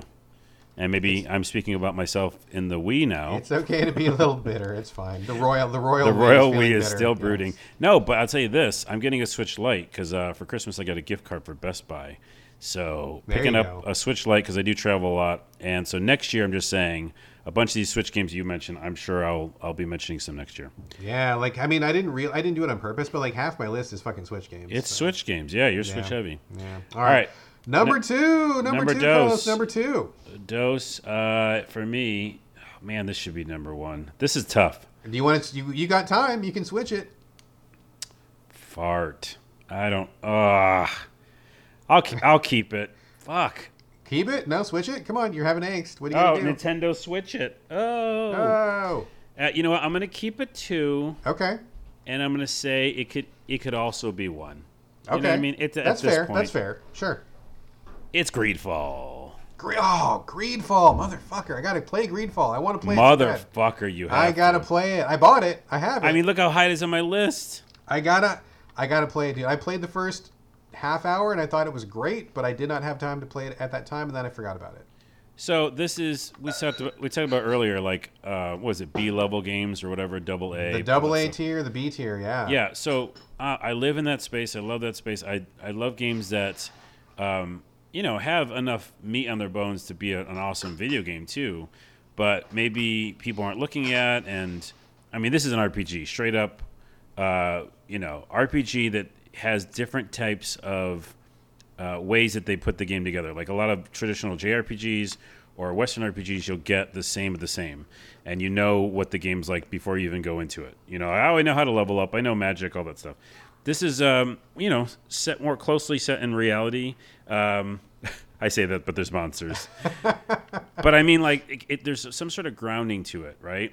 Um, again, this and Elex games like this. Uh, if you played Elex, it's it, there's a similar vibe. which Elex is, is the shit. it's a shit. It's a kind of a grounded vibe. Uh, you play in these colonial times, fictitious colonial times, and you know you start off as a character you, maybe you don't like. Like I didn't like like where the character was coming from and and the, the upbringing, etc. But then you pick your own path. You really do pick your own path, and you side with different factions. And there's so many different factions. Um, these guys do factions very well in games. Um, I'll talk about them in a future podcast. But yeah, I think they do a very good job of making you feel invested in the world quite quickly. And you can play a whole RPG and not even start the game, as you did, I think. yeah, I, I, sp- I sp- yeah, I spent all my time in the tutorial area, and I was like, man, there's so much stuff to do here. I'm not ready to leave yet. So, That yeah, that area sure. is actually pretty important. The area I'm speaking about is like the first city you start in, and in that totally. city, It's like yeah, the beginning of the game. Yeah, it's epic, and, and I love the art style. By the way, another reason why it's on the list. I love the kind of you know 17th century version of what they thought you know um, this world would look like. So it borrows from reality, but again makes it their own. So I'm a big architect fan of architecture and, and control. You know, hit that nerve for me as well. So the world's beautiful. You you know have this huge epic uh, story that takes place before you even start the game, which is you getting on a ship and going over to another island and trying to figure out what's going on over there with magic and monsters and, and, and whatnot. But yeah, I loved it because the combat felt great. I always wanted to, you know, um, find out what the story was going to present me, what kind of choices it would give me, what my choices would mean, because they really do make a difference. Um, some factions, you know, straight up just did not like me, and that made big differences. So, yeah, one of my favorite types of video games is this game, which is uh, third person action RPG with massive choices and really making you feel like what you do in the game matters. And so that's why it's number two. Any game that comes out like that, that fits those little check boxes, will be high on any new future list. Um, and I will say also that, you know, it did talk to the native in me because, like, Native American feel is going on here when you, you see these tribes that are on this, um, this island, you know, they're different and you have to side with them or not side with them. And of course, uh, being Native American, I sided with them immediately. And that bond that I felt with them against like the in quotes invaders was special, right? Like I don't know where I could get that experience. It's not something that pops up very often. No. And so for me to feel like, oh, I'm really doing this thing that feels like I'm siding with, you know, my ancestors in a way. I, I know that's mates might might be over the top, but it's it's how I felt. And I really liked the ending. I can't say enough good things about it. I just I want more games like this all the time, always. Ah, fuck, dude. You know what I really need right now is like a time machine so I can go back and play all these games because I loved the first, you know, whatever time I spent in Greedfall. Like I said, I played it a little bit. I thought it was great. Uh, I really want to go back and play it. I'm trying to think of how long. How long did it take you to finish it? Do you know roughly? I got nuts because you know a game that I love, I'll go and do a million side missions. Sure, sure. So, um, yeah, it's in that forty hour, fifty hour range, probably. I think. okay, I, that's not. That's not. I thought you were going to say like 100 hours or something like that. oh, I probably spent 80, 70 or something like that. I spent a- quite a bit, yeah. But you can, I think you can go mainline Yeah, 40 or something like that. By the way, a fun fact is I think I mentioned on the last podcast we talked about it, but at the end, the, uh, all the different factions can like you or not like you. All of them didn't like me except the native culture. But that was a valid ending, right? It was a valid ending, and uh, I guess one of them was indifferent, uh, but the rest, Okay. rest of them did not like me because I was like, "No, I'm going to side with these guys."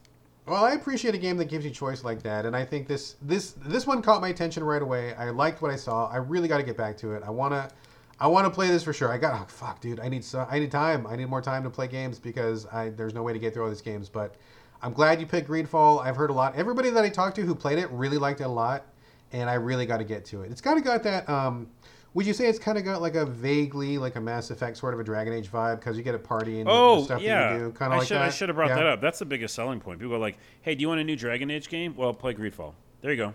That's yeah. That's what I heard. I heard a lot of people say it was like a better version of Dragon Age because not everybody loved the last that one. That I would not agree with because I loved the last one, uh, Oh, and those people are wrong. No, I'm just kidding. That let we can we better pause because I have feelings on that one. But we don't have to talk oh, Dragon now. Age podcast coming up next. Oh man. Okay. All right. Okay. So that was number two, Greedfall. I think that's a really good pick. I'm glad you picked that one. I'm glad I needed the reminder, and I think a lot of people out there need a reminder as well. Greedfall is a thing that we should interact with. Okay. Cool. Uh, my number two. It's already come up once in the podcast. Death Stranding, number two. I gotta say, it was really close to being number one for me, just on the just on the strength of its mechanics. Now, you did a really good job of explaining the mechanics, uh, the online integration, how it works. I mean, that moment when I realized that the actual landscape of Death Stranding was changing based on my behavior and the behavior of other people online, that was pretty mind blowing. Like I wasn't even sure that I was even seeing it. Like I'm, I'm, I was like, am I imagining this? Is this true? Is And this so many happening? times people like say that about a game. You know what I mean? They're like they're trying to make it a selling point or whatever. Yeah. And this one actually did it. It really did. And I when I went back to I mean, I talked to other people online at the time and like nobody was sure if that's what was happening. We we kind of thought it was. You look at the reviews and a lot of the reviews because they played the game pre-release didn't have the online integration or not as much. And so I don't think any of the reviews even mentioned that, which I think to me is like the one of the biggest coolest things about the entire game. So like a lot of these early reviews didn't even see the best part of the game, which is fucking mind-blowing. But that online integration, the landscape changing, the the de-emphasis of combat to where a lot of times you can get through many missions in a row where you're not fighting, punching, or shooting anything uh, was amazing. And just like you said, that feeling of doing something positive, going from point A to point B, bringing a box, delivering the box, and just being able to say that I did something was great. I mean, a lot of my favorite moments in this game were you know, like I'd crest a hill and I could see my target in the distance, and there was nothing between me and, and that target except for like a field of flowers or like a, you know, a rocky shore or something. And you're just like walking and you can hear the crunch of your boots and the, the wind blowing and the sun, and you're just like walking and carrying that thing. Like, it's a. It's, it's a pretty cool feeling. Like video games are all about shooting and doing, and this is a game where you're, I mean, you're still doing something, but it's so passive in a way and yet you're still actually you know responsible for like where you put your feet and how you get there. I mean really great emphasis on so many things a really great new viewpoint about how to approach a game like this. I thought it was wonderful. And that online stuff um, really true genius true genius. Um, the reason this game did not end up being my number one was also because of the thing you observed. The story is flaming horse shit. the f- story is terrible. The characters are flat and lifeless. I didn't care about anybody in this game. Even the baby, dude. Like even the baby that's strapped to your chest, you would think that would be so easy to like get the feels for and bond with. And I, you know, it was fine, but I really didn't have very many strong feels for the baby. Even if you can't feel something about a baby, you're doing something really wrong in your game. And when it, oh my god, dude, dude. it. It's not Baby Yoda. Let's just say that. I mean, total. I mean, dude, can you think, man? What if they had DLC where it was Baby Yoda? Wouldn't that be All right, amazing? I'm listening. I'd, I'd be back in, dude. But, but I mean, honestly though, there were so many good ideas in Death Stranding. There was probably at least six different ideas that you could build an entire game around. They didn't pick any of them. They shoved all of them in there. None of them are developed. None of them really any go anywhere. And when you get to the final end of the game, it's just like a bunch of fucking metaphysical diarrhea pouring out of someone's mouth that doesn't make any sense. Oh, that's It's- terrible. It's ter- it is terrible. It's terrible to sit through that, and it's just like it. I I was like I was stunned at how badly written it was. It wouldn't pass script writing 101. It didn't make any sense. It was fucking stupid. I just like I just was like, man, anybody that thinks Hideo Kojima's a good writer, y'all better just check yourself because you are living in a fantasy world. Okay, the I- dude is a genius. And switching it to the positive again, because it's number two, I will agree with you on the storytelling too. Not storytelling, the stories that you can tell. Right, right, right. So like, um, Absolutely, absolutely. so many games that I, I- that I love are these worlds you that, that developers build that you can make your own stories in, uh, aka Skyrim's with the world, etc.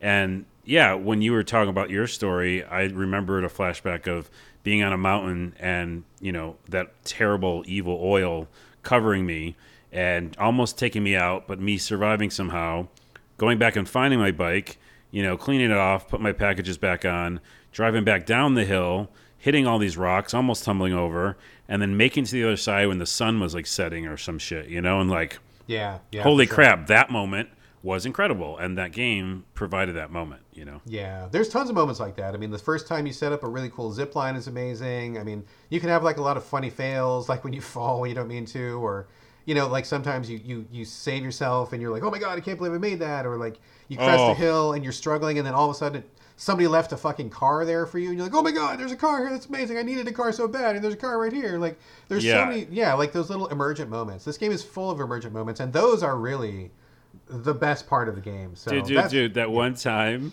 I ran and did, you know, these quests are super long, right? Yeah, and it yeah, takes yeah. you forever, and you're like, holy shit, I made it down the hill, blah, blah, blah. I made it to my destination, and I was like, I don't know, 50 feet away from it, you know, just like, and I decided to start booking it for no Uh-huh, reason, just uh-huh, running. uh-huh. And I fell on my face, and I ruined the pizza. And the Oh, whole you dropped the pizza. fucking mission was done. Yeah, you do deliver pizzas in this game. It was a pizza or burger or some shit that got smashed, and I was like, Oh, it's definitely Wait. pizza. Yeah. dude, do you mean that I did all that for nothing? And I went, I went to the corner, I cried for about an hour, and then I didn't pick up the game for a while. But Yeah, that's- I that's a had hard- that experience, you know. That's a hard loss. Yeah. The emergent stuff is great.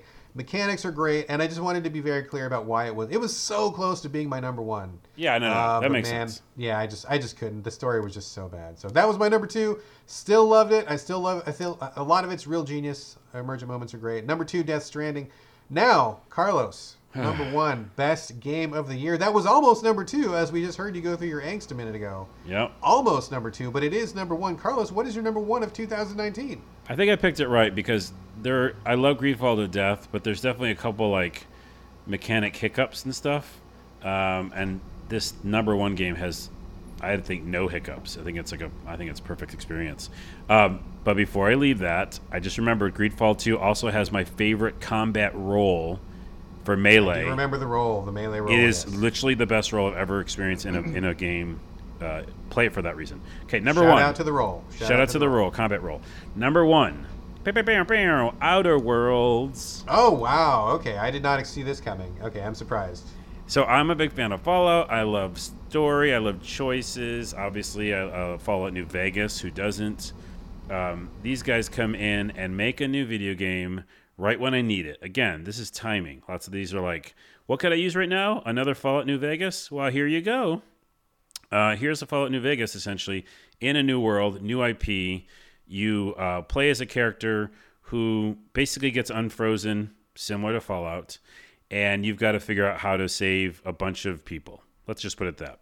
And there's a crazy old scientist. He's kind of like Doc Brown from Back to the Future, and you interact with him. But what it really is is a huge galactic map of many, many planets and moons that you travel to in your spaceship and meet different characters and again meet a bunch of factions and make big decisions for everybody. And the very beginning of the game you make a massive decision. And again i like to go against the grain and pick decisions maybe that other people don't pick.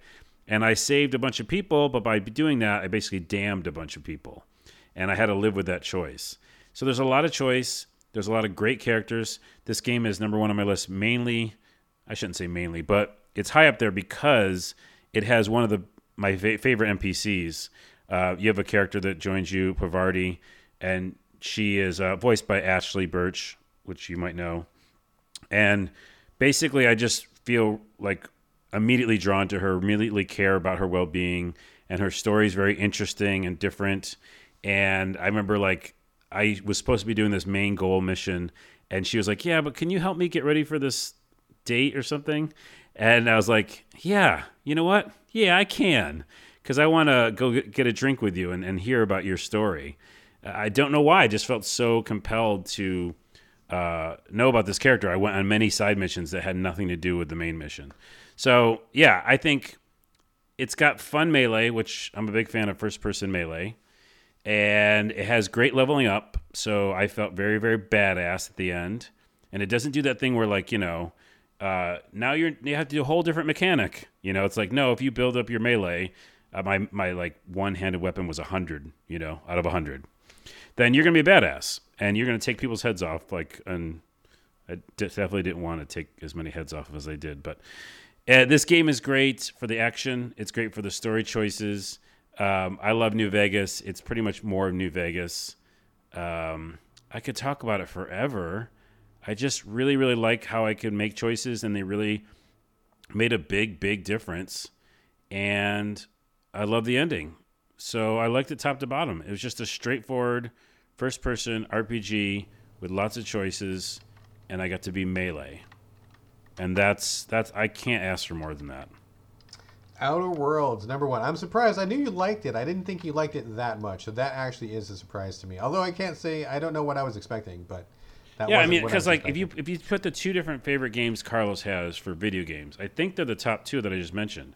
It's first person shooting or melee with an interesting story that you can affect the world, and there's lots of choices, right? That's yeah. huge on my list. Like Dishonored, I, I love it.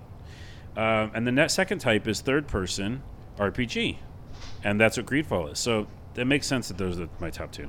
Makes perfect sense. Makes perfect sense. All right, congratulations to the Outer Worlds. That is Carlos's number one for 2019. Uh, congratulations, everybody involved.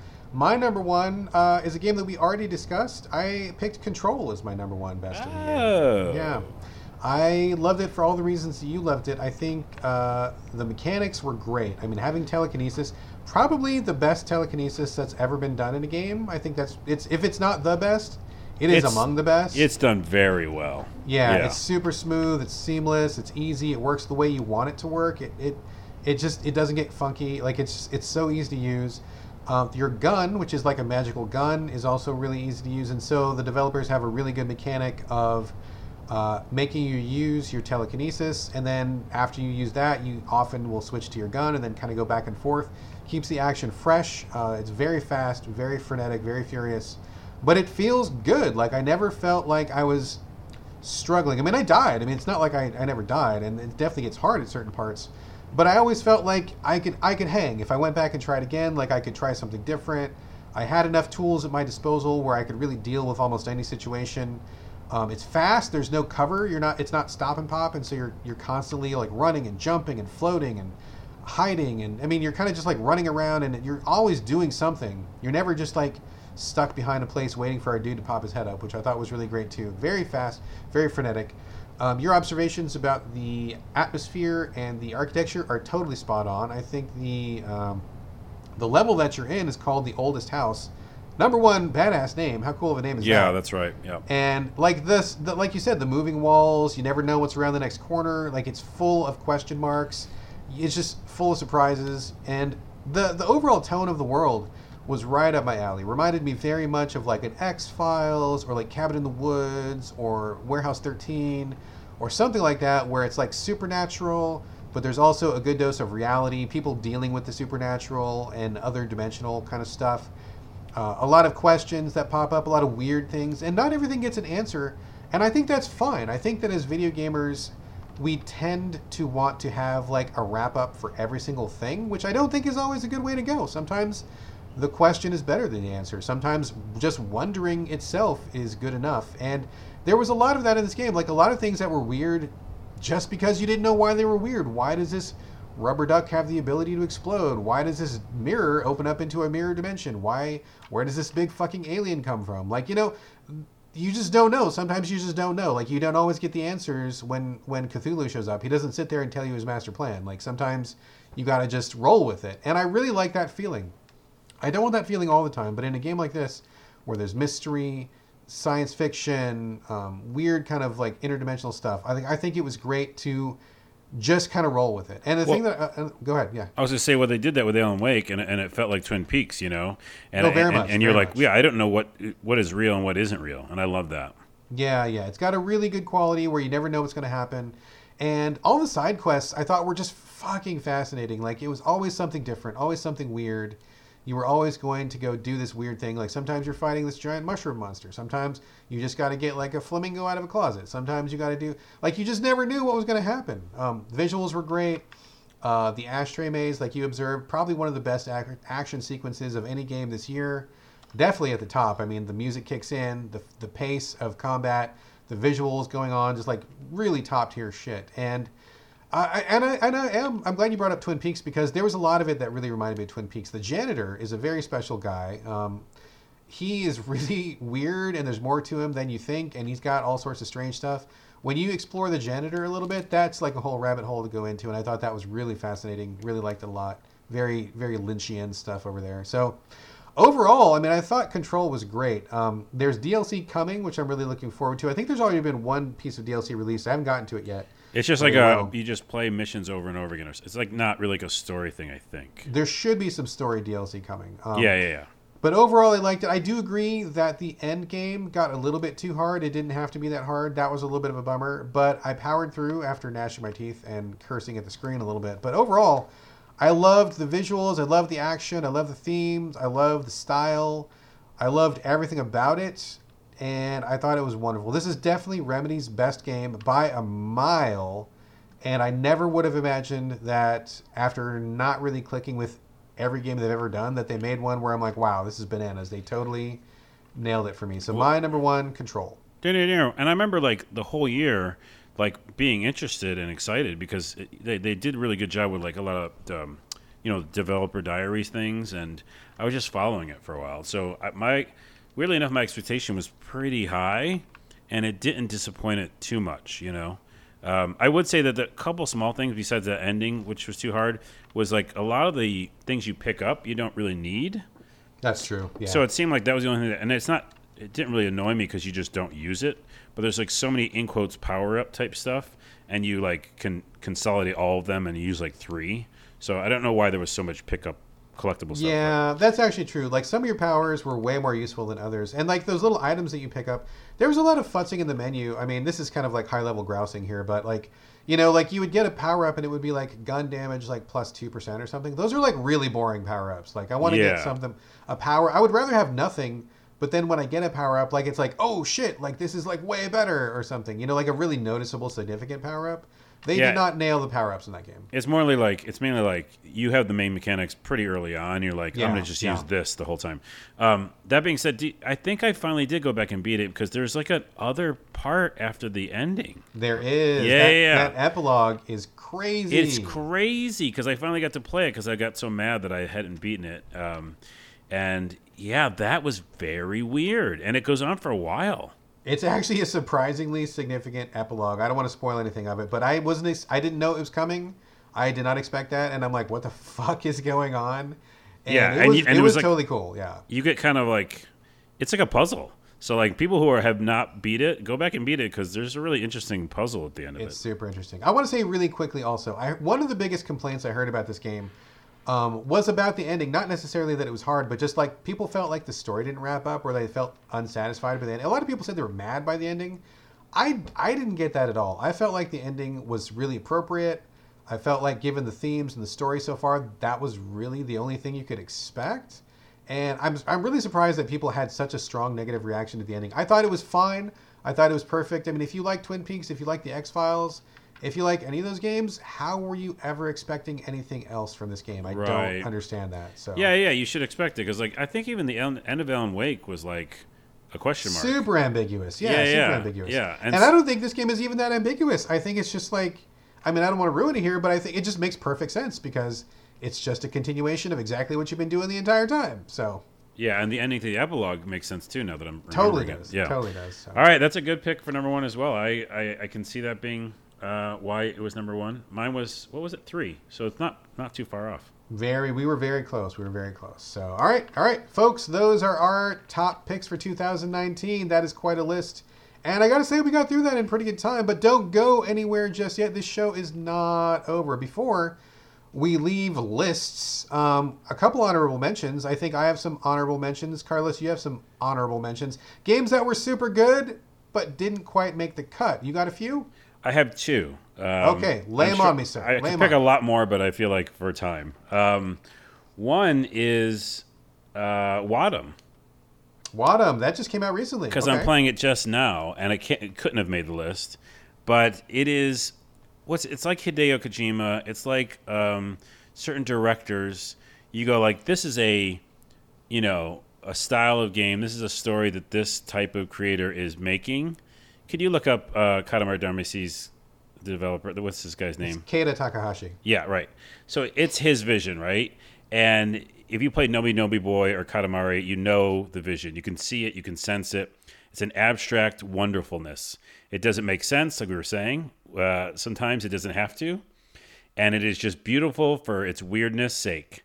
And Wattam is that with a little bit of storytelling and messaging in it. You can still see there's themes that he's trying to get across and very interesting side moments where you're like, well, I didn't see this coming. Uh, Which you think it's just a playground, a kind of a fun toy box to play with these characters, what it looks like from the trailer. But there's also a little deeper meaning there. And I think the simplest meaning is, you know, bring joy into the life. Don't just think about negativity. Um, look at things differently and explore. And what a beautiful time for this game to be here because I think society in general needs this. Yeah, Um, we the world needs this. The world needs the world need needs Wattam. That should be the box quote. Should- that email them right now and tell them. um, I think I might tell them that uh, after this. And yeah, so it, it definitely would make it made my top ten if I had played it earlier because it's such a, a genuinely really cool experience. yeah, it just came out like last week or something like that. So Yeah. a little bit late in the year for that, but okay. But Wattam, what's your other one? Uh, Division two with a asterisk. Okay. Um, not necessarily for the shooting because Division two is essentially Division one, but the world building they did in Division two kept me in that game for I want to say thirty hours of just like one player, not multiplayer, running around the world looking at this thing they built because it is breathtaking. I mean, it really is this unbelievably detailed world that feels good, and, and the physics, you know, feel really like uh, heavy. Like the character feels like a real character walking through these environments and jumping the fences and stuff. And I just was exploring that world. Like, yeah, it was kind of fun to level up, and it's like an MMO shooter, right? Like you have bullet spongy enemies, and you're leveling up your gear and finding rare loot. So it's like an MMO essentially, uh, especially when you start playing with other characters uh, or other players. And I did a little of that, and you know, I didn't get full on it, full in the story, uh, but it's mainly about just exploring this world. So it it's a mention because it is really a, a memorable moment this year of me seeing a world that was so fully realized. Excellent, excellent. Okay, cool. Those are your two two honorable mentions. I have a couple honorable mentions here. I'll go through them really quickly. Um, one is Refunct. That is a first-person parkour game. It's a very short indie game. No combat, just really chill and meditative, and it has another real positive message to it too, which I really liked. That's that's one of those games that was exactly the right kind of game at exactly the right time, and I'm glad that I played it. So Refunct is really really good. Um, I played World War Z, surprisingly good. I thought that would be a trash fire, but it was really, really fun in co-op. I don't know that I would play it single player, but I played it with my wife, and we had a blast. It was it recalled like Left for Dead. Yeah. the good ways, and the mechanics were great, and the little story missions were great. I had a really fun time with it. Really good, solid like weekend game. Blast through it in two days, and just you know you're you're done with it when you're done. But I thought I had a great time. Yeah, I played it for one player for a little bit, and I liked the the world building a little bit too. That was cool. Yeah, it's not bad at all. Um, Tangledeep is a game that I played really early this year, like either January, February on the Switch. It got it was almost going to be on my top 10, but I just ended up not putting enough time into it. It's a 16-bit SNES style roguelike where you have a lot of world building. You have I think like 12 different characters to pick from. Wonderful mechanics, wonderful graphics, uh, wonderful gameplay. I just ended up falling away from it because I got really busy. It was something that I um, was not reviewing at the time, and so I couldn't spend time on it. I had to leave it. Uh, but I plan to come back to it. There's going to be some DLC, and if you like 16-bit roguelikes, this is really, really good one. I, I feel like it's a very wonderful one. Uh, Dark Quest 2 on the Switch. Uh, very simple, straightforward dungeon crawl game, but it is very much an homage to Hero Quest. If anybody remembers Hero Quest, the uh, board game put out by Milton Bradley uh, 20 years ago, and it was called something different in England. It was actually much bigger in the UK than it was in America. I'm I apologize, I don't know what it was called in England. But um, if you liked Hero Quest, if you're old enough to remember that, Dark Quest 2 is a direct homage. The developer says it's his love letter to Hero Quest, so it's very intentional. Uh, I loved it for that. I thought it was great. And my final honorable mention the Missing, J.J. Macfield and the Island of Memories, coming from Swery 65 earlier this year. Uh, it's a 2D kind of a platformer, but if you know Swery's work, who was famous for Deadly Premonition, very offbeat, very unusual, uh, dark, very dark, a lot of uh, kind of disturbing themes, but ultimately a story about like incredible positivity, about um, I I hesitate to say more because I don't want to spoil it. I think that just playing that game is its own reward. But man, The Missing was a great game, and I really think it's exactly the kind of game that we need right now. So don't be put off by the dark appearance. It's actually a very ultimately positive and uh, worthwhile story to get through. So Hmm, okay. And actually, and now that you're saying that, I know there's like probably five other ones on Steam I would mention, but um, maybe I'll put it in a tweet. we can do that. We can do that for sure. Okay, so those were honorable mentions. It's been kind of a love fest so far, uh, but it wouldn't be so video games if we didn't have a little sour with the sweet. You know what I'm saying, Carlos? Oh, let's sour you know it what up, I'm baby. saying. Let's, Let's sour, sour it up. it up. You know what I'm going to say, buddy. Disappointments of 2019. I know you're Mr. Positive. I know you like to keep it on the sunny side, but we got to get a few. We got to get a few little, you know, uh, that games. I got here, three. I got three, and I'm going to go with you to that dark place about. We got to go dark. Just for a just for a minute. Just for a minute. All right. I got okay. three. Disappointments. Let Let's have them. Do you want to do all just three? A, just all three of mine first? Yeah. Go go three years, and I got I got five. So you do your three Oh, jeez. Yeah, he's I had a lot of disappointments. I've year. been waiting this year. This, this, is my, this is my moment. Wow. Um, okay, so I got three. The first one's Days Gone. Oh, okay. Days gone. All right. It almost made my list in a way because, like, at times in the beginning, it was so what? cool. It's almost your top ten, but it's also your disappointment. Yeah, I, I put that as a, I, I said. Oh no, I'm saying it's an almost an honorable mention, not top. Oh, 10. okay. Okay. okay. Yeah, so it's almost an honorable mention, and it and it uh, fell into the category of negative because, well, I'll say the positive is the bike is awesome. The bike is super realistic and feels good, and you really care about the bike. And uh, weirdly enough, I like that bike a lot. Like the game um, is a zombie game, and I really like the developer, and I'm really interested in it. I was excited for it, and again, this is one of those games where it goes on for so long that kind of um, cycle of getting ready for it because it gets pushed back, pushed back. That it's almost like it's gonna be hard to live up to that because it's been so long, and it didn't really because a couple of the mechanics, like I said, were good, but it, overall, I didn't get into the characters. I found it too difficult at times. Um, I found it kind of pointless, and I and didn't really like want to continue.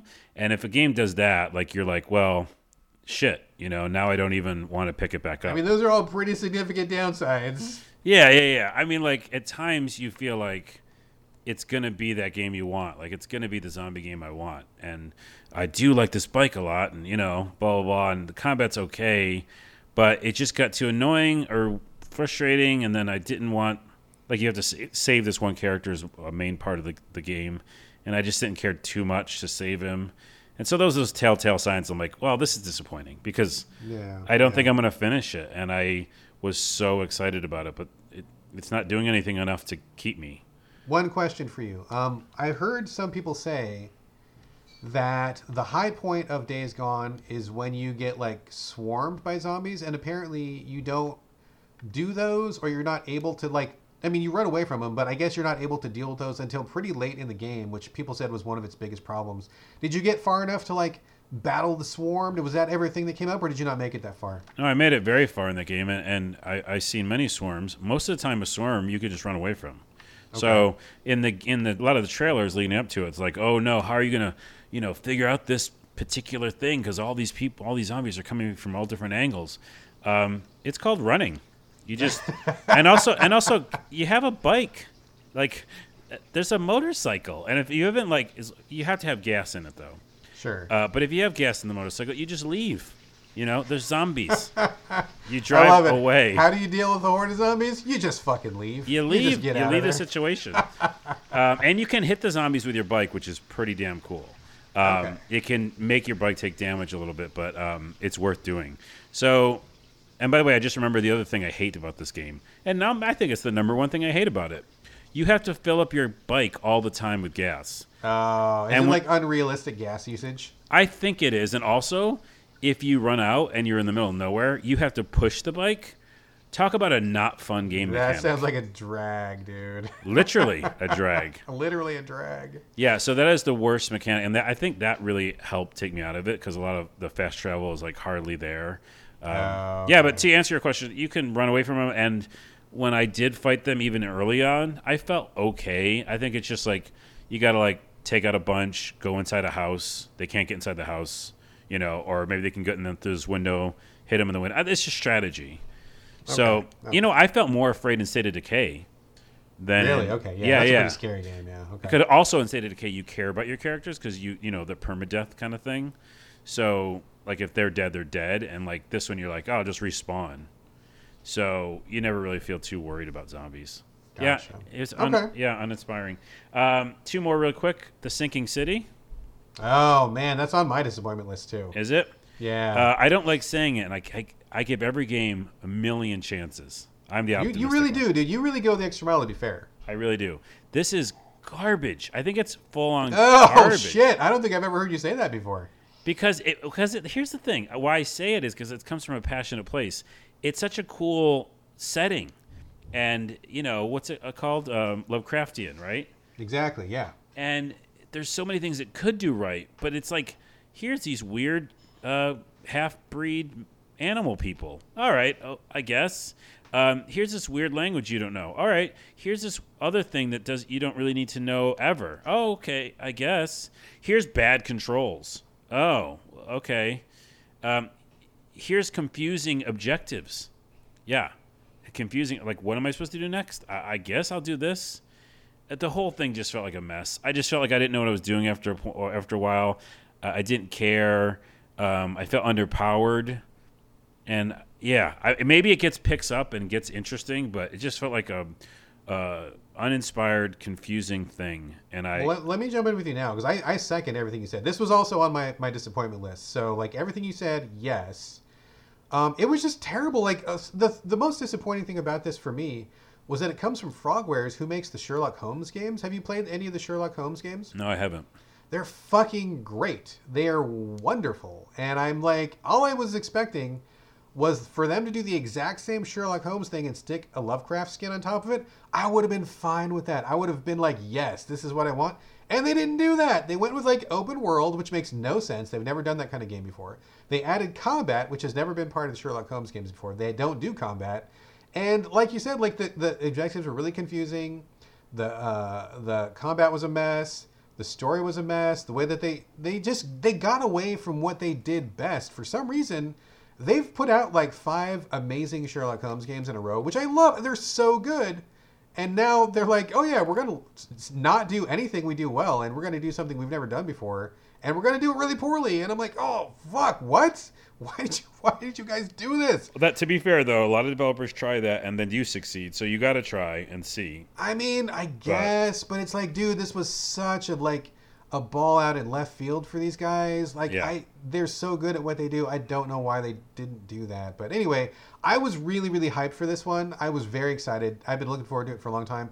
It was terrible. It is it is a terrible like driving your boat. Everywhere you got to go, you got to Oh, a boat in the street, which is dumb. You can't find places to go. Like they give you a marker, but they don't tell you where your the actual location is, and you're searching for a long Oh, time. I was lost so much. I Oh my lost. god, it was Yeah. terrible. It was terrible. All right, anyway, disappointment. I'm with you on that one. Disappointment, hundred percent. My biggest disappointment is I'm going to end this with optimism because I always do. My biggest disappointment is something that I'm going to go back to. I'll tell you why I was disappointed in it, and I'll tell you why I'm going back to it. Okay? All right. The biggest disappointment, easily, hands down for me, was, and I say was because it maybe it'll redeem itself, Outward. What? Now, Outward is a RPG. Oh, oh, yeah, yeah. Okay, yeah, okay. Yeah, that's supposed you, to have you. like I don't want to say souls like, but like difficult uh, battles and also very realistic uh, mechanics. So when It's I the heard, thing where you like it's the backpack, the backpack, The game, right? backpack yeah, the backpack game. So when I got it pitched to me, you know, I thought like I I get all excited about uh, RPGs that might have a lot of like really interesting complex systems and things that are really open and you can do whatever you want and like pick up different objects and I don't know, just like the granularity of it, right? But this game is essentially like it cares about weight and it cares about um, you know how what things are in your backpack and you, you may have to actually put your backpack down because it's too heavy because you can't fight with a backpack on. Yeah, totally. You got to you got to put your backpack down Yeah, and fight. Yeah, which, absolutely. Which, and again, in the pitch is like, oh, that's that's how realistic this game is. kind of cool. Yeah. Yeah, yeah. But no, it's just annoying. And so the backpack was immediately annoying, and I was like, well, I'll never, I'll just keep it light, and I won't put heavy things in my backpack, and I'll leave everything on the ground. Which in RPG, as you know, you want to pick up everything. So immediately I was like, oh, I can't pick up everything. Well, now this doesn't feel fun. Secondly, biggest problem with the game, you go to any town, at least in the beginning, and it feels like a PS2 game, like or PS3 at the most, where you go into a, like a tavern and it's just the barkeep, you know, and like maybe one person at a table and no accoutrement, like no, nothing on the walls, just Oh, just like yeah, a yeah. fucking PS2 ass like bar, like a bar from the PS2 game. Like Yeah, how pretty how, simple, pretty stripped down and bare. yeah. how is this po- like if they built a huge world with all these possible options, just put a fucking picture on the wall. You know what I mean? Yeah, like totally. a picture of a bear. I don't give a fuck what it is. So that really took me out of it because you got to have a little bit of believability of the world to keep going. Uh, maybe we didn't in the PS2 days, right? We were like really excited that the fucking game worked at all and it was an RPG. Cool. But now it's like going back. So the game regressed so badly with the graphics that I couldn't see what is interesting, which is like you could do anything and go anywhere and take out, you know, try anything at any time and no bosses unavailable. You know, you can take whatever you want to try. So that's still appealing to me. And I hear people saying it's one of their favorite experiences when they get further on. So if I can see past the graphics, I might re- get this redeemed. But right now, as it stands, it's like definitely one of my most disappointing things. I I actually bought this and I played it for like 15 minutes, and the tutorial was like really more in depth than I was wanting at the time. So I bounced, but I bought it because, um, God, I can't. Remember, I think it was either Coffee Jesus or maybe it was Patty Stardust on Twitter that recommended it, and they really liked it a lot, and they sold me on it. Uh, both of those guys. I don't know. if Do you know them? Uh, the guys that do the uh, uh, Twin Humanities podcast. Do you know those guys? Oh no, I know of them, but I, I don't know them. Oh my god, those guys are a hoot and a holler. I love them both intensely. And if they like a game, they have the magical ability to sell you on it. No matter, even if you think it's a game that you're going to hate, they will talk to you about it. And by the time that they're done talking, you will have bought that game, and it'll be in your library because they will sell you on. They do it to me all the time. And I'm like, don't tell me about this game because I will not be able to resist your siren's call. And they, they still do it to me anyway. So they sold me on this. I did plan to come back to it. Uh, but they loved it. They both, I, either, either, either, or both of them loved it a lot. I can't remember which one it was. Apologies, guys. But uh, so that I got to come back to it. But I gotta, I gotta put Greedfall ahead of that one because it's those two things are kind of in the same basket for me. Would you Greedfall comes way before Outward. right, right. But they're kind of the same thing, like a third-person action RPG. Open Yeah, yeah. One one is number two on my list, and one is my disappointment for the year. They're kind of the same thing. I mean, in the same general like genre or whatever. I have them in my mind categorized as being similar. All right. It just feels like it's from the past. Like, unfortunately, Yeah, yeah. there's some mechanics that are wildly interesting, and I know that if I get further down, uh, it might be like, whoa, I never even knew a game could do this. Is really interesting. But like, there's so much of it that you feel like you're in the past, and so, and Greedfall feels like a, a game of its time. So yeah. there's there's an art to doing the double A game, and maybe this maybe maybe uh, Outward has not quite mastered that art yet. Oh, this feels like an A game. Just a one A game. One A. Yeah. Uh, but let's let's on a future podcast. Both of us we're going to revisit it and we'll talk about it. Yeah, absolutely. I have a copy of it laying around here. I could easily come back to it. So yeah, no Okay. problem. What's your no problem. disappointment, Trash Fires? All right, disappointment trash fires first. Uh, Ancestors: The Humankind Odyssey. Um, I was supposed to play this for review, and god damn it, I just can't get through it because it's so fucking awful. It, but it's it's a premise. The premise of being a prehistoric ape-like human ancestor, and taking it through evolution. Sold immediately. Sold. I was down. I saw the videos. I'm like, this video looks amazing. I want to be this ape-like creature, making stone tools and poking things with a stick. That looks great.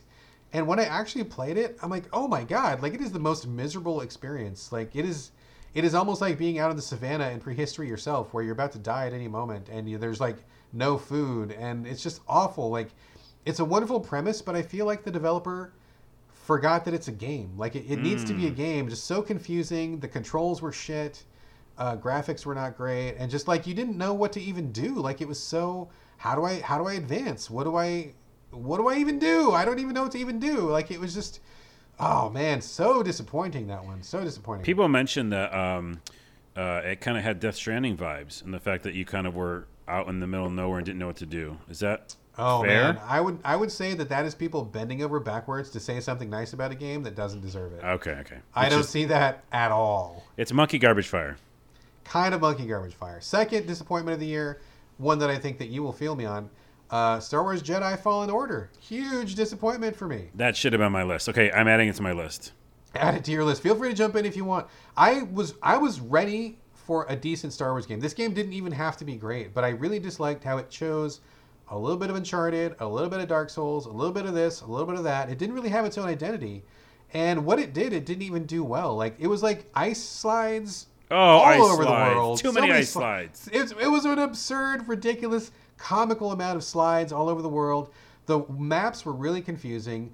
Every time you got you finished with an objective and they told you to get back to your ship, I fucking cringed because I could never make it back to the goddamn ship. We talked about that. That was messed up, man. Oh, it was fucked up. It was so Messed bad. up. So bad. They wanted to do like a Dark Souls kind of a combat, and they did not do a combat. I wish they would have gone just regular arcade combat because it just it's not good. And then the puzzles were like these really shitty, really shitty Tomb Raider environmental puzzles, pushing these big balls around. I'm like, what does this have to do? None of this relates to Star Wars in the least, dude. Like these giant, stupid environmental Tomb Raider puzzles. I wanted to like this game so much, and to be fair, I I liked the crew members on your ship. I would have liked to have spent more time with them. Did not care for the main character, but I just this game was just not fun to play. Really not fun to play. I know that a lot of people were cutting it slack because it's Star Wars and everybody's on the Star Wars tip this year, which is fine. I mean, I am kind of too. But this is just not a good game. If this did not have the Star Wars license attached to it, nobody would be giving two shits about this game. It would, Although- would have been instantly forgotten. Yeah, BD one is pretty rad too. He was a okay. robot. Yeah, he's yeah, good. He's and good. so I think I agree with all those points. Too many slides, too many puzzles, weird puzzles too. Like put the ball on the on the floating air and then the, knock the thing with the door. Uh, Oh okay. god, it was Just- so basic Tomb Raider. It was terrible. So and all that is true, and getting back to your ship, true, terrible. Uh, the the difficulty stupid, and I switch it to story mode and like actually could play the game. So anybody who's still playing it and like is thinking we're wrong and they're like having a good time, cool, keep finishing it. But if you want to have a better time, switch it to story mode because it's still difficult. It's fucking still difficult in story mode, and you can get all those stupid puzzles still. So just turn it to story mode.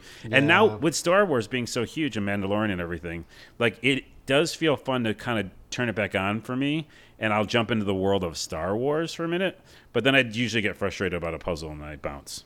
Yeah, it's just not good. Collectibles were trash. Like the the level design was trash. Like a lot of it was just really really poorly done, which is a shame because it's from Respawn and Respawn did a fantastic job with uh, Titanfall 2. That is a great campaign. That is a super interesting, exciting campaign. Why did they not do that? Like I don't understand what happened here. Like it just got lost in committee. So Jedi Fallen Order not not a good thing. But let's just take a moment. Can we both just take a moment since you brought it up? Can we just have like a moment of coolness for the Mandalorian? That was the shit, wasn't it? Mandalorian was a shit. The finale was the shit. The whole thing. Yeah, God, yes. Taiki Watiti, whatever his name, right? Yes, Um, the director of the last episode. oh my goodness gracious! What the a great series. The Mandalorian is dope, dude. They fucking nailed that thing. I thought the Mandalorian was great. So anyway, that has nothing to do with Jedi Fallen Order. Has nothing to do. Instead with of playing that game, watch Mandalorian. Please, it's a much better use of your time. The Mandalorian is the shit. Just a moment of moment of what's up to the Mandalorian. Uh, had to do that. All right, back to disappointments. Um, Sekiro. I hated Sekiro. I- Whoa, that's like number one on people's lists. uh, whatever, man. I mean, it's not okay. So like, look, look. Listen, I don't like it. I'm, I'm, I'm with you. I, I mean, I'm not that kind of a game player. I don't like the Souls games. But t- tell me why. Let me back it up because the thing that I that I okay, so Sekiro was great for changing it up. It wasn't more Dark Souls, which was good. I think they that FromSoft needs to take a break from Dark Souls. They also changed their approach with storytelling, which I thought was also good. You could actually understand the story mostly, not all of it. A lot of it was still confusing bullshit, but you could understand it mostly. Um, and it was just a change of pace. I thought that was good. They got back to their ninja ninja roots. They've done ninja games in the past, so I thought that was fine. Um, but the thing that I didn't like about Sekiro was that it was really fucking hard, and there's no builds in this game. Like in Dark Souls, if you're not a parry master, you can be a shield guy, or you can be a spear guy, you can be a bow and arrow guy, you can be a magic guy. You can do like there's a build for you. It doesn't matter like what kind of player you are, whether you have fast reflexes or not. There's a build for you in Dark Souls. You can be whatever kind of character you want to be, and you can survive. You can make a you can make a play style for yourself. In Sekiro, it's all about fucking parrying, and if you can't parry, then fuck you. And I'm terrible at parrying. I I hate parrying in almost every game. I'm not good enough to do it. My my timing is not good. Star Wars. good. Star Wars. I'm looking at you. Yeah, that too. Um, so like, if you can't parry and if you don't have lightning fast ninja reflexes, this game doesn't give a shit. It does not care, and you cannot make progress. I got stuck on a couple of the bosses. Um, I never, I didn't finish it. I got to the last boss of the game, and I just was simply not good enough to beat him. I could not do it. I was not fast enough. Uh, it was too hard. It was too long. I think it's like a, I want to say it's like a four phase boss fight and it's just it's just too much like i bad. i was not one of those get good motherfuckers and i would have really appreciated a difficulty setting or maybe a different kind of build or maybe some kind of item to make it better i mean a lot of people were getting on pc and doing hacks to slow the game down to, in order to finish it. And i think that's not entirely unreasonable. This is a game that is specifically made for the get good crowd who have the lightning reflexes. And if you enjoy it that's great. But there's a lot of people, including myself, who are FromSoft fans who could not play this game, could not finish this game, and it just really, ah, just I just really got really burned by that. I just really did not like how, if you can't parry, then fuck off. And Yeah. It's like yeah, so that really burned me. Did not care for that at all. Um, last disappointment was Trials Rising. I'm a huge Trials fan, but Ubisoft keeps fucking this game up. It's very simple: a motorbike uh, an extreme stunt course. That's all you got to do. All you got to do. Big jumps, uh, large gaps, go up hills. It's very simple. Trials is very simple.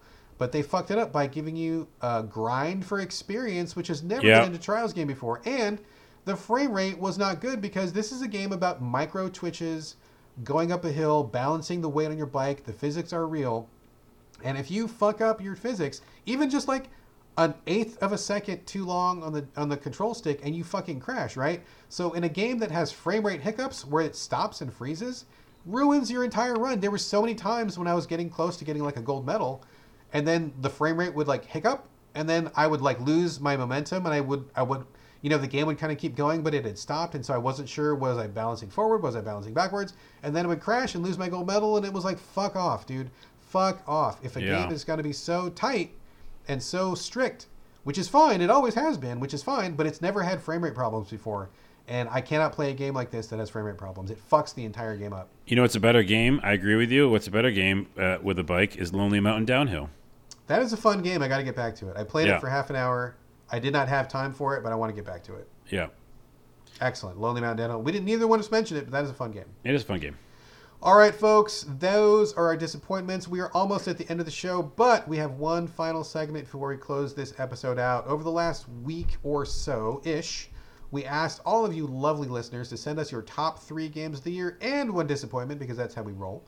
We have compiled the responses and we're going to go through those right now. Carlos, do you want to start? Uh, I'll, the I'll start, and we've got to do these super fast. We're going to go through them real fast. So what we'll do is we'll say the name of the person, their their Twitter, and then we'll um, just say like agree, disagree, or something like that on each Yeah, one. yeah. Yeah. I mean, if there's something real juicy, we can, but otherwise, let's go through them real quick. Okay, here we go. So Richard Lovejoy starts us off at the Harpo Marxist. Uh, top three is Sekiro. Ha! And it's your disappointment. Yeah, yeah, yeah. But you know, a lot of people liked it, and it made a lot of people. A lot of people tens. liked it. Yep. Uh, Dragon's Dogma. I would have picked that. One of my favorite games ever. But he's talking about a special release of it, right? I believe so. I think it came out to the Switch this year, yeah. Oh, because it's an old game. One of my favorite action RPGs. So It's good on- great. It's yeah. wonderful. Star Traders Frontiers. Never heard of it. We'll have to, I'll have to research that. Yeah. Uh, that's his top three. And for disappointment, Children of Morta, which we also disagree, uh, said we were disappointed with. Uh, the design, gameplay, VO, and characters were stellar, and then the narrative was just tropes. I still love the game, but it could have been game of the year instead of just excellent. So, He's right on. Yeah, I was Yeah. very disappointed by Children of Morta. All right, moving on. Next person. Moving on, Badger Commander, who is uh, AJ Small at Game Critics. Uh, he's one of our writers. He says Game Critics already has a top 10 list, and it's actually posted right now. You can go see it at GameCritics.com. So he's giving us the top three games he wishes he had played more of before the end of the year. First one, Remnants from the Ashes. Uh, two is Pathologic 2. Oh man, I'm feeling him on both of those. Outer Wilds, not Outer Worlds, which was like the most confusing naming thing to happen this year. Outer Wilds, Outer Worlds, both space games, both came out at the same time. But he wanted to play more Outer Wilds. Um, so there you go. I do feel you on Remnants and Pathologic. Didn't get to either one of those. Wanted to though. Carlos, next one. Oh, yep. Uh, we are on. Sorry, I had a headset issue.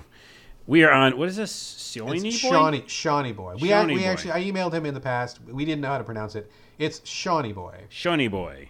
Uh, at W S I O N Y N W. Uh, top three: Sekiro. Ooh, Sekiro really coming in strong. Nah, nah, nah. Outer Wilds, which I Uh-huh. very much like that game, uh, even though with the weird naming of Outer Worlds, yes. And Res Resi 2? Resident Evil 2. Oh, Resident Evil 2. it's like, Resi's a game? Everybody in the UK calls it Resi. Uh, okay. Yeah, I mean, that's a phenomenal pick. Uh, or maybe it's Luigi's Mansion 3, he said. Disappointment for him was Crackdown 3. I also agree. Wow, talk about a game taking way too long to come out and then being like just basic, I guess, is what it's what, what it really was. Um, yeah, he said nowhere worth the wait, and I agree. Oh man, I got to get to that. I bought that one because I really liked Crackdown One. I haven't cracked it yet, but we'll see. We'll Oh, you it. haven't cracked it yet? I haven't cracked it yet. Uh, that was unintentional, but I apologize. That was a bad. That was a I, bad I pun. apologize for you too. Thank you, thank you.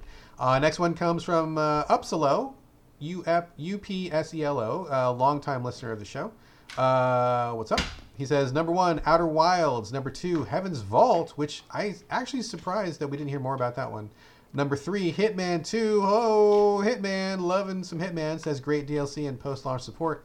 And he has no disappointments this year, so I guess it was a very good year for Upsalo. Wow, no disappointments. That's like No impossible. He, he, no, he's happy. He's got what he's got. He's happy with it. All right, we have uh, Phil Holmes next. Yep. PH or P Holmes 122 on Twitter. Top three is uh, Division Two. Hey, there you go. There you go. I can see that. Dragon Quest Builders 2, by the way, also uh, I didn't play it this year. I love Dragon Quest Builders. It could have been on my list. Good game. Death Stranding also on our list. Good There it is. And disappointment, Contra Rogue Corps didn't know it even happened. I don't even know that existed.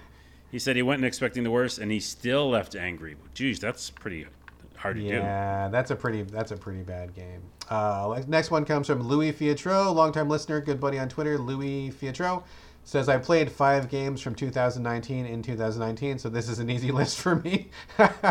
I guess if you only played five, then you can pick three. That's for sure. Number Yeah. one, Sayonara Wild Hearts. Number two, Wattam. There you go. Got some! Wattam love. Uh, number three, Untitled Goose Game. Neither one of us picked it, but that was, I think, the Goose Game was the game of 2019. Everybody was talking Goose this year. I liked it. I played it. Yeah. I have Goose socks from the developer. Oh, oh, that's nice. You gotta Yeah. share those. Give me one. You can have. Give me just one of them. We'll split them. No, no, no. We're not doing that. Anyway. Uh, disappointment of the year. Uh oh, Wolfenstein Youngblood. Uh, I can see it though. Oh. I can see it. I'm not going to Okay. hate because there's problems with it. Yeah. Okay. All right. Fair enough. Moving on. Moving on, Zolbrod at Zolbrod, good name. Fire Emblem Three Houses, good pick. Uh, Kingdom Hearts Three, eh, yeah. Uh, AI AI The Somnium Files. I wanted to play that, and I Heard did. good things about that one. Yeah. Disappointment joins Brad in the trash fire of Sekiro. Yay! Another person who says it's a disappointment. Hooray! I knew I liked Zolbrod. I knew there was a reason. There you go. Uh, next one, Alex Connolly, Goodman X Connolly, wonderful artist. I love that guy. Uh, you should check him out on Twitter. His top three games: Afterburn, Rico, and Dead Hand. Don't know any of those games. I know Rico. That's a first-person kind of a run-based, really quickly slow-mo shooter. I don't know the other two. Disappointment is Trident's Wake. Says he's still chasing that Helldivers dragon. And brother, I feel you. Once you get hooked on Helldivers, there's nothing else like it, and they haven't made another one since. So it's like there's nothing to nothing to soothe that heartache, bro. I feel I feel you, Alex. I feel you. Uh, I'll have to check out those games though, because I like new games that I don't know about. Uh, and yeah, Helldivers is great. We talked about it before. We played it before, and um, you know, I'm still chasing the um, what's it called, Heroes of Might and Magic vibe. Yeah, there you go. There So, you go. Uh, Robert W. Scott at Robert uh, W. Scott eight says kind words, which is the one I have on my list to play, which is basically Yeah. you writing letters to real people. Um, really cool. Islanders, never heard of it, and Demon's Tilt, which is like um, Alien like Crush. Crush. Devil- yeah, yeah, yeah, Alien's yeah. Crush. Yeah, exactly. I had the TurboGrafx. We could talk about TurboGrafx all the time, always, because my favorite game system of all time. And Alien Crush was one of my favorite pinball games, so good pick on there. Disappointment, Endless Space Two DLC? Question mark. I, I Hmm. don't know. He didn't really have a disappointment. I think he was just had a lot of positivity in his. Yeah, that's true. He, he's not too upset by anything, so that's good. If you're only disappointed by a DLC, that seems to be That's that's, a pretty, pretty good, good. year. Yeah. yeah. Next one is coming from at Scrambled Still. Uh, number one, a Plague Tale. All right, more love for a Plague Mhm. Tale. Concrete Genie, which I believe you liked, didn't you? I liked quite a bit. Didn't make my top ten, but I did like it a lot. Have we even talked about Concrete Genie? We haven't, have we? We haven't. No, wait. On this podcast, we have. I've definitely said something. did we? I don't know that we did, dude. I'm not sure that we did. I think we I'm- did. Maybe we did. Untitled Goose Game, there's some goose love. And says, My only disappointment is directed at myself because of how few games I got to play this year. Oh, that's sad. I'm I- a sad I- face. that's a sad face. That way I'm in the same boat, Scramble. I feel you. I feel that literally every single day. Every single day. Uh, next up is Mai Sinclair. Uh, no Twitter name on that one, but I think that is her Twitter name. She's Oh, great. I love okay. Mai. She's wonderful. Uh, number one is Bloodstained. It got me to play almost 70 hours. Wow. It's everything I wanted it to be. Uh, what is Okay. that RPG? Uh, That's the one that's like the um, Symphony of the Night guy. Um, oh, yes. Okay. Yeah. God, I can't believe I forgot his name, but that Igarashi. Yep. Good. Yeah, pick. his. Yeah, yeah. Cadence of Hyrule. Um, I think that did that come out before this year? Or this is like a No, that was this year. That was this year. That It was this year? Really? I'm pretty sure. Yeah. Uh, it's just charming, fun pickup and set down game. It doesn't outstay its welcome. 100% agree. Really cool to the beat uh, game. I gotta play that. Uh, Jedi Fallen Order is on her list. Maybe Ah. not popular with the podcast. Ah, she knows us well. knows She knows, us. us well. Uh, I love Mike Hale, the Highlander animated series, Terrible Jedi. Game was really fun. Had some faults for sure, but it pulled me through to the end. Um, All right. And I'm with her because I definitely will. I want to see the ending, so I might through story mode. Uh, most disappointing. I'm not trying to start any fights with this. Please don't at me. it's Sekiro. Yay! yeah, there's- another another Sekiro hater. It's getting Yay. yays for being a disappointment. Uh, the Tenchu franchise is my top five franchise of all time. They always have uh, bad, badass boss fights. No, I oh, bad bad, boss fights. bad oh, boss fights. she was saying it's negative. They were awful. Yeah. and this game leaned into boss fights, and oh, here's a sprinkle of some Tenchu. Truth. I truth, get it. Yeah. Truth. Solution for me has been easy. Make Wolf just as lethal to bosses as the bosses are to him. Actually, make it more like Bushido Blade. Ooh, that's a good game. Yeah. Uh, it clearly hit right for a lot of people, though. Yeah, so She's people- not wrong. She's not wrong at all. That Not wrong. Uh, thank you for that, Mai, very much. Uh, next comes from uh, Night Dreamer, longtime Game Critics. One of the OG, he's been around like almost as long as Game Critics has been around. Listener of the show. Good man, good friend, Night Dreamer. Says, My game of the year is definitely the Resident Evil 2 remake, which made me wish every PS1 game got this kind of remake treatment. Honorable mention is Link's Awakening, which, while not a PS1 game, is still a very good remake. Uh, the two follow different philosophies in terms of remake. One rebuilds the whole game, the other is more of a remaster of an old game with quality of life improvements, but both worked really well. My biggest disappointment is waiting an entire year for Samurai Shodown on the Switch, only for it to be quietly delayed until Oh. next year. Oh, bummer. Bummer. he bummer, mentioned bummer. Samurai Shodown. That's the game I played in the arcades in college, and I love it. I've heard the most recent one is actually pretty good, but I haven't got around to it. Yeah. Uh, trash at Trashylvania. Trashylvania, I love that guy. Top three would be Greedfall. You are my new. Be- he's my new best friend. All right. All right. Uh, we'll talk after the show. Gears Five, Okay. which has not made a lot of lists. but- No, no. People kind of not much love for Gears this but year. it seems like it's a solid game. Uh, and again, AI, the Somnium God, Files. another mention of Somnium. I got to play that. We got to play it. Uh, I missed play it. out on a lot of 2019 games by focusing on my backlog instead, he says. Um, and yes, we both have backlogs, and we can feel you on that. Yeah. Support, support. Thing that sucked, Our World is Ended. Um, oh, a visual novel with unfunny humor and un- uninteresting characters that is way too long. Ooh, ooh. That None of that sounds good. None of that sounds good. Uh, next one comes from Michael R. Baker at the Thousand Scar. He's a nice guy. I just uh, met him recently. We've been chatting on Twitter. Uh, says his top three is Enderal Forgotten Stories. Never heard of that one. Uh, number two, Disco Elysium, which I've heard is incredible, So but I have. I'm waiting for it to hit PS4 next year. Uh, number one, Pathologic 2, which just hit Xbox, and I really want to play it, but I don't know that I'm in the emotional space for that right now.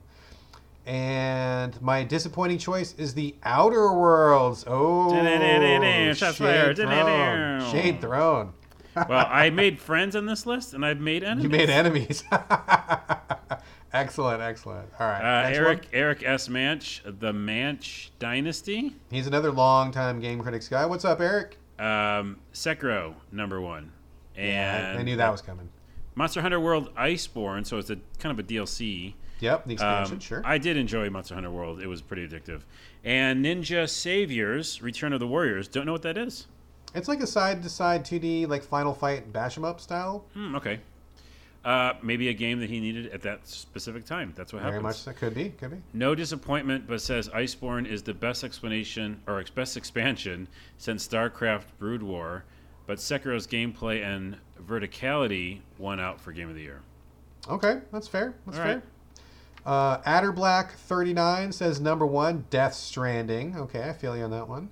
Number two, Days Gone. Uh, oh, Days know. Gone fan. I don't know. Uh, number three, A Plague Tale. More love for Plague Tale. See, people like the plague. People like the rats. We're rat fans this year. And the game that disappointed him was Anthem. So much potential squandered. Holy shit! That was is this year? That was this year, and boy, that game. Talk about disappointment. I think Adderblack takes it. That he was wins. He wins. Galaxy he wins class. disappointment. Yeah. Galaxy class disappointment. So much disappointment on that one. Ouch. Crash and burn. Oh man, because also, but here's the thing. I will say this positive stint that the action is like the combat stuff feels fun. Like it's flying around like Iron Man is pretty fun. That's all I know. Like Yeah. I played some of it enough to be like, oh, this is interesting, and then like so much of it's wrong. Yeah. Um, need more than good flight mechanics to carry that game. Yeah, we got three more, and man, we're burning through this. But thanks, by the way, everybody for uh, sending all these. There's so many. Absolutely. Absolutely. Uh, we should do more uh, this type of stuff. I think on the show. Agreed. Agreed. James Carter, Carter, comma, top three order in interchangeable. Apex Legends, a lot of people love that game. It was an overnight sensation. Uh, Beat Saber, which I wanted to play, and Sekiro again. Uh, disappointment. The opening hour of Devil May Cry 5 put me off playing any more of it. No excuse for intrusive, text heavy tutorials like this in a 2019 game. Yeah, I kind of agree with that. I did put down Devil May Cry 5 and didn't pick it back up, even though it was a pretty fantastic action game. Um, I don't know if it was because of the tutorial, but yeah, Interesting, interesting, interesting. pick. Okay, good lu- uh, good picks there. Thank you, Carter, comma J. Uh, next one comes from Game Critics writer Mike Suskie. Uh, I believe he's going to be turning in a Games of the Decade or maybe a Games of the Year.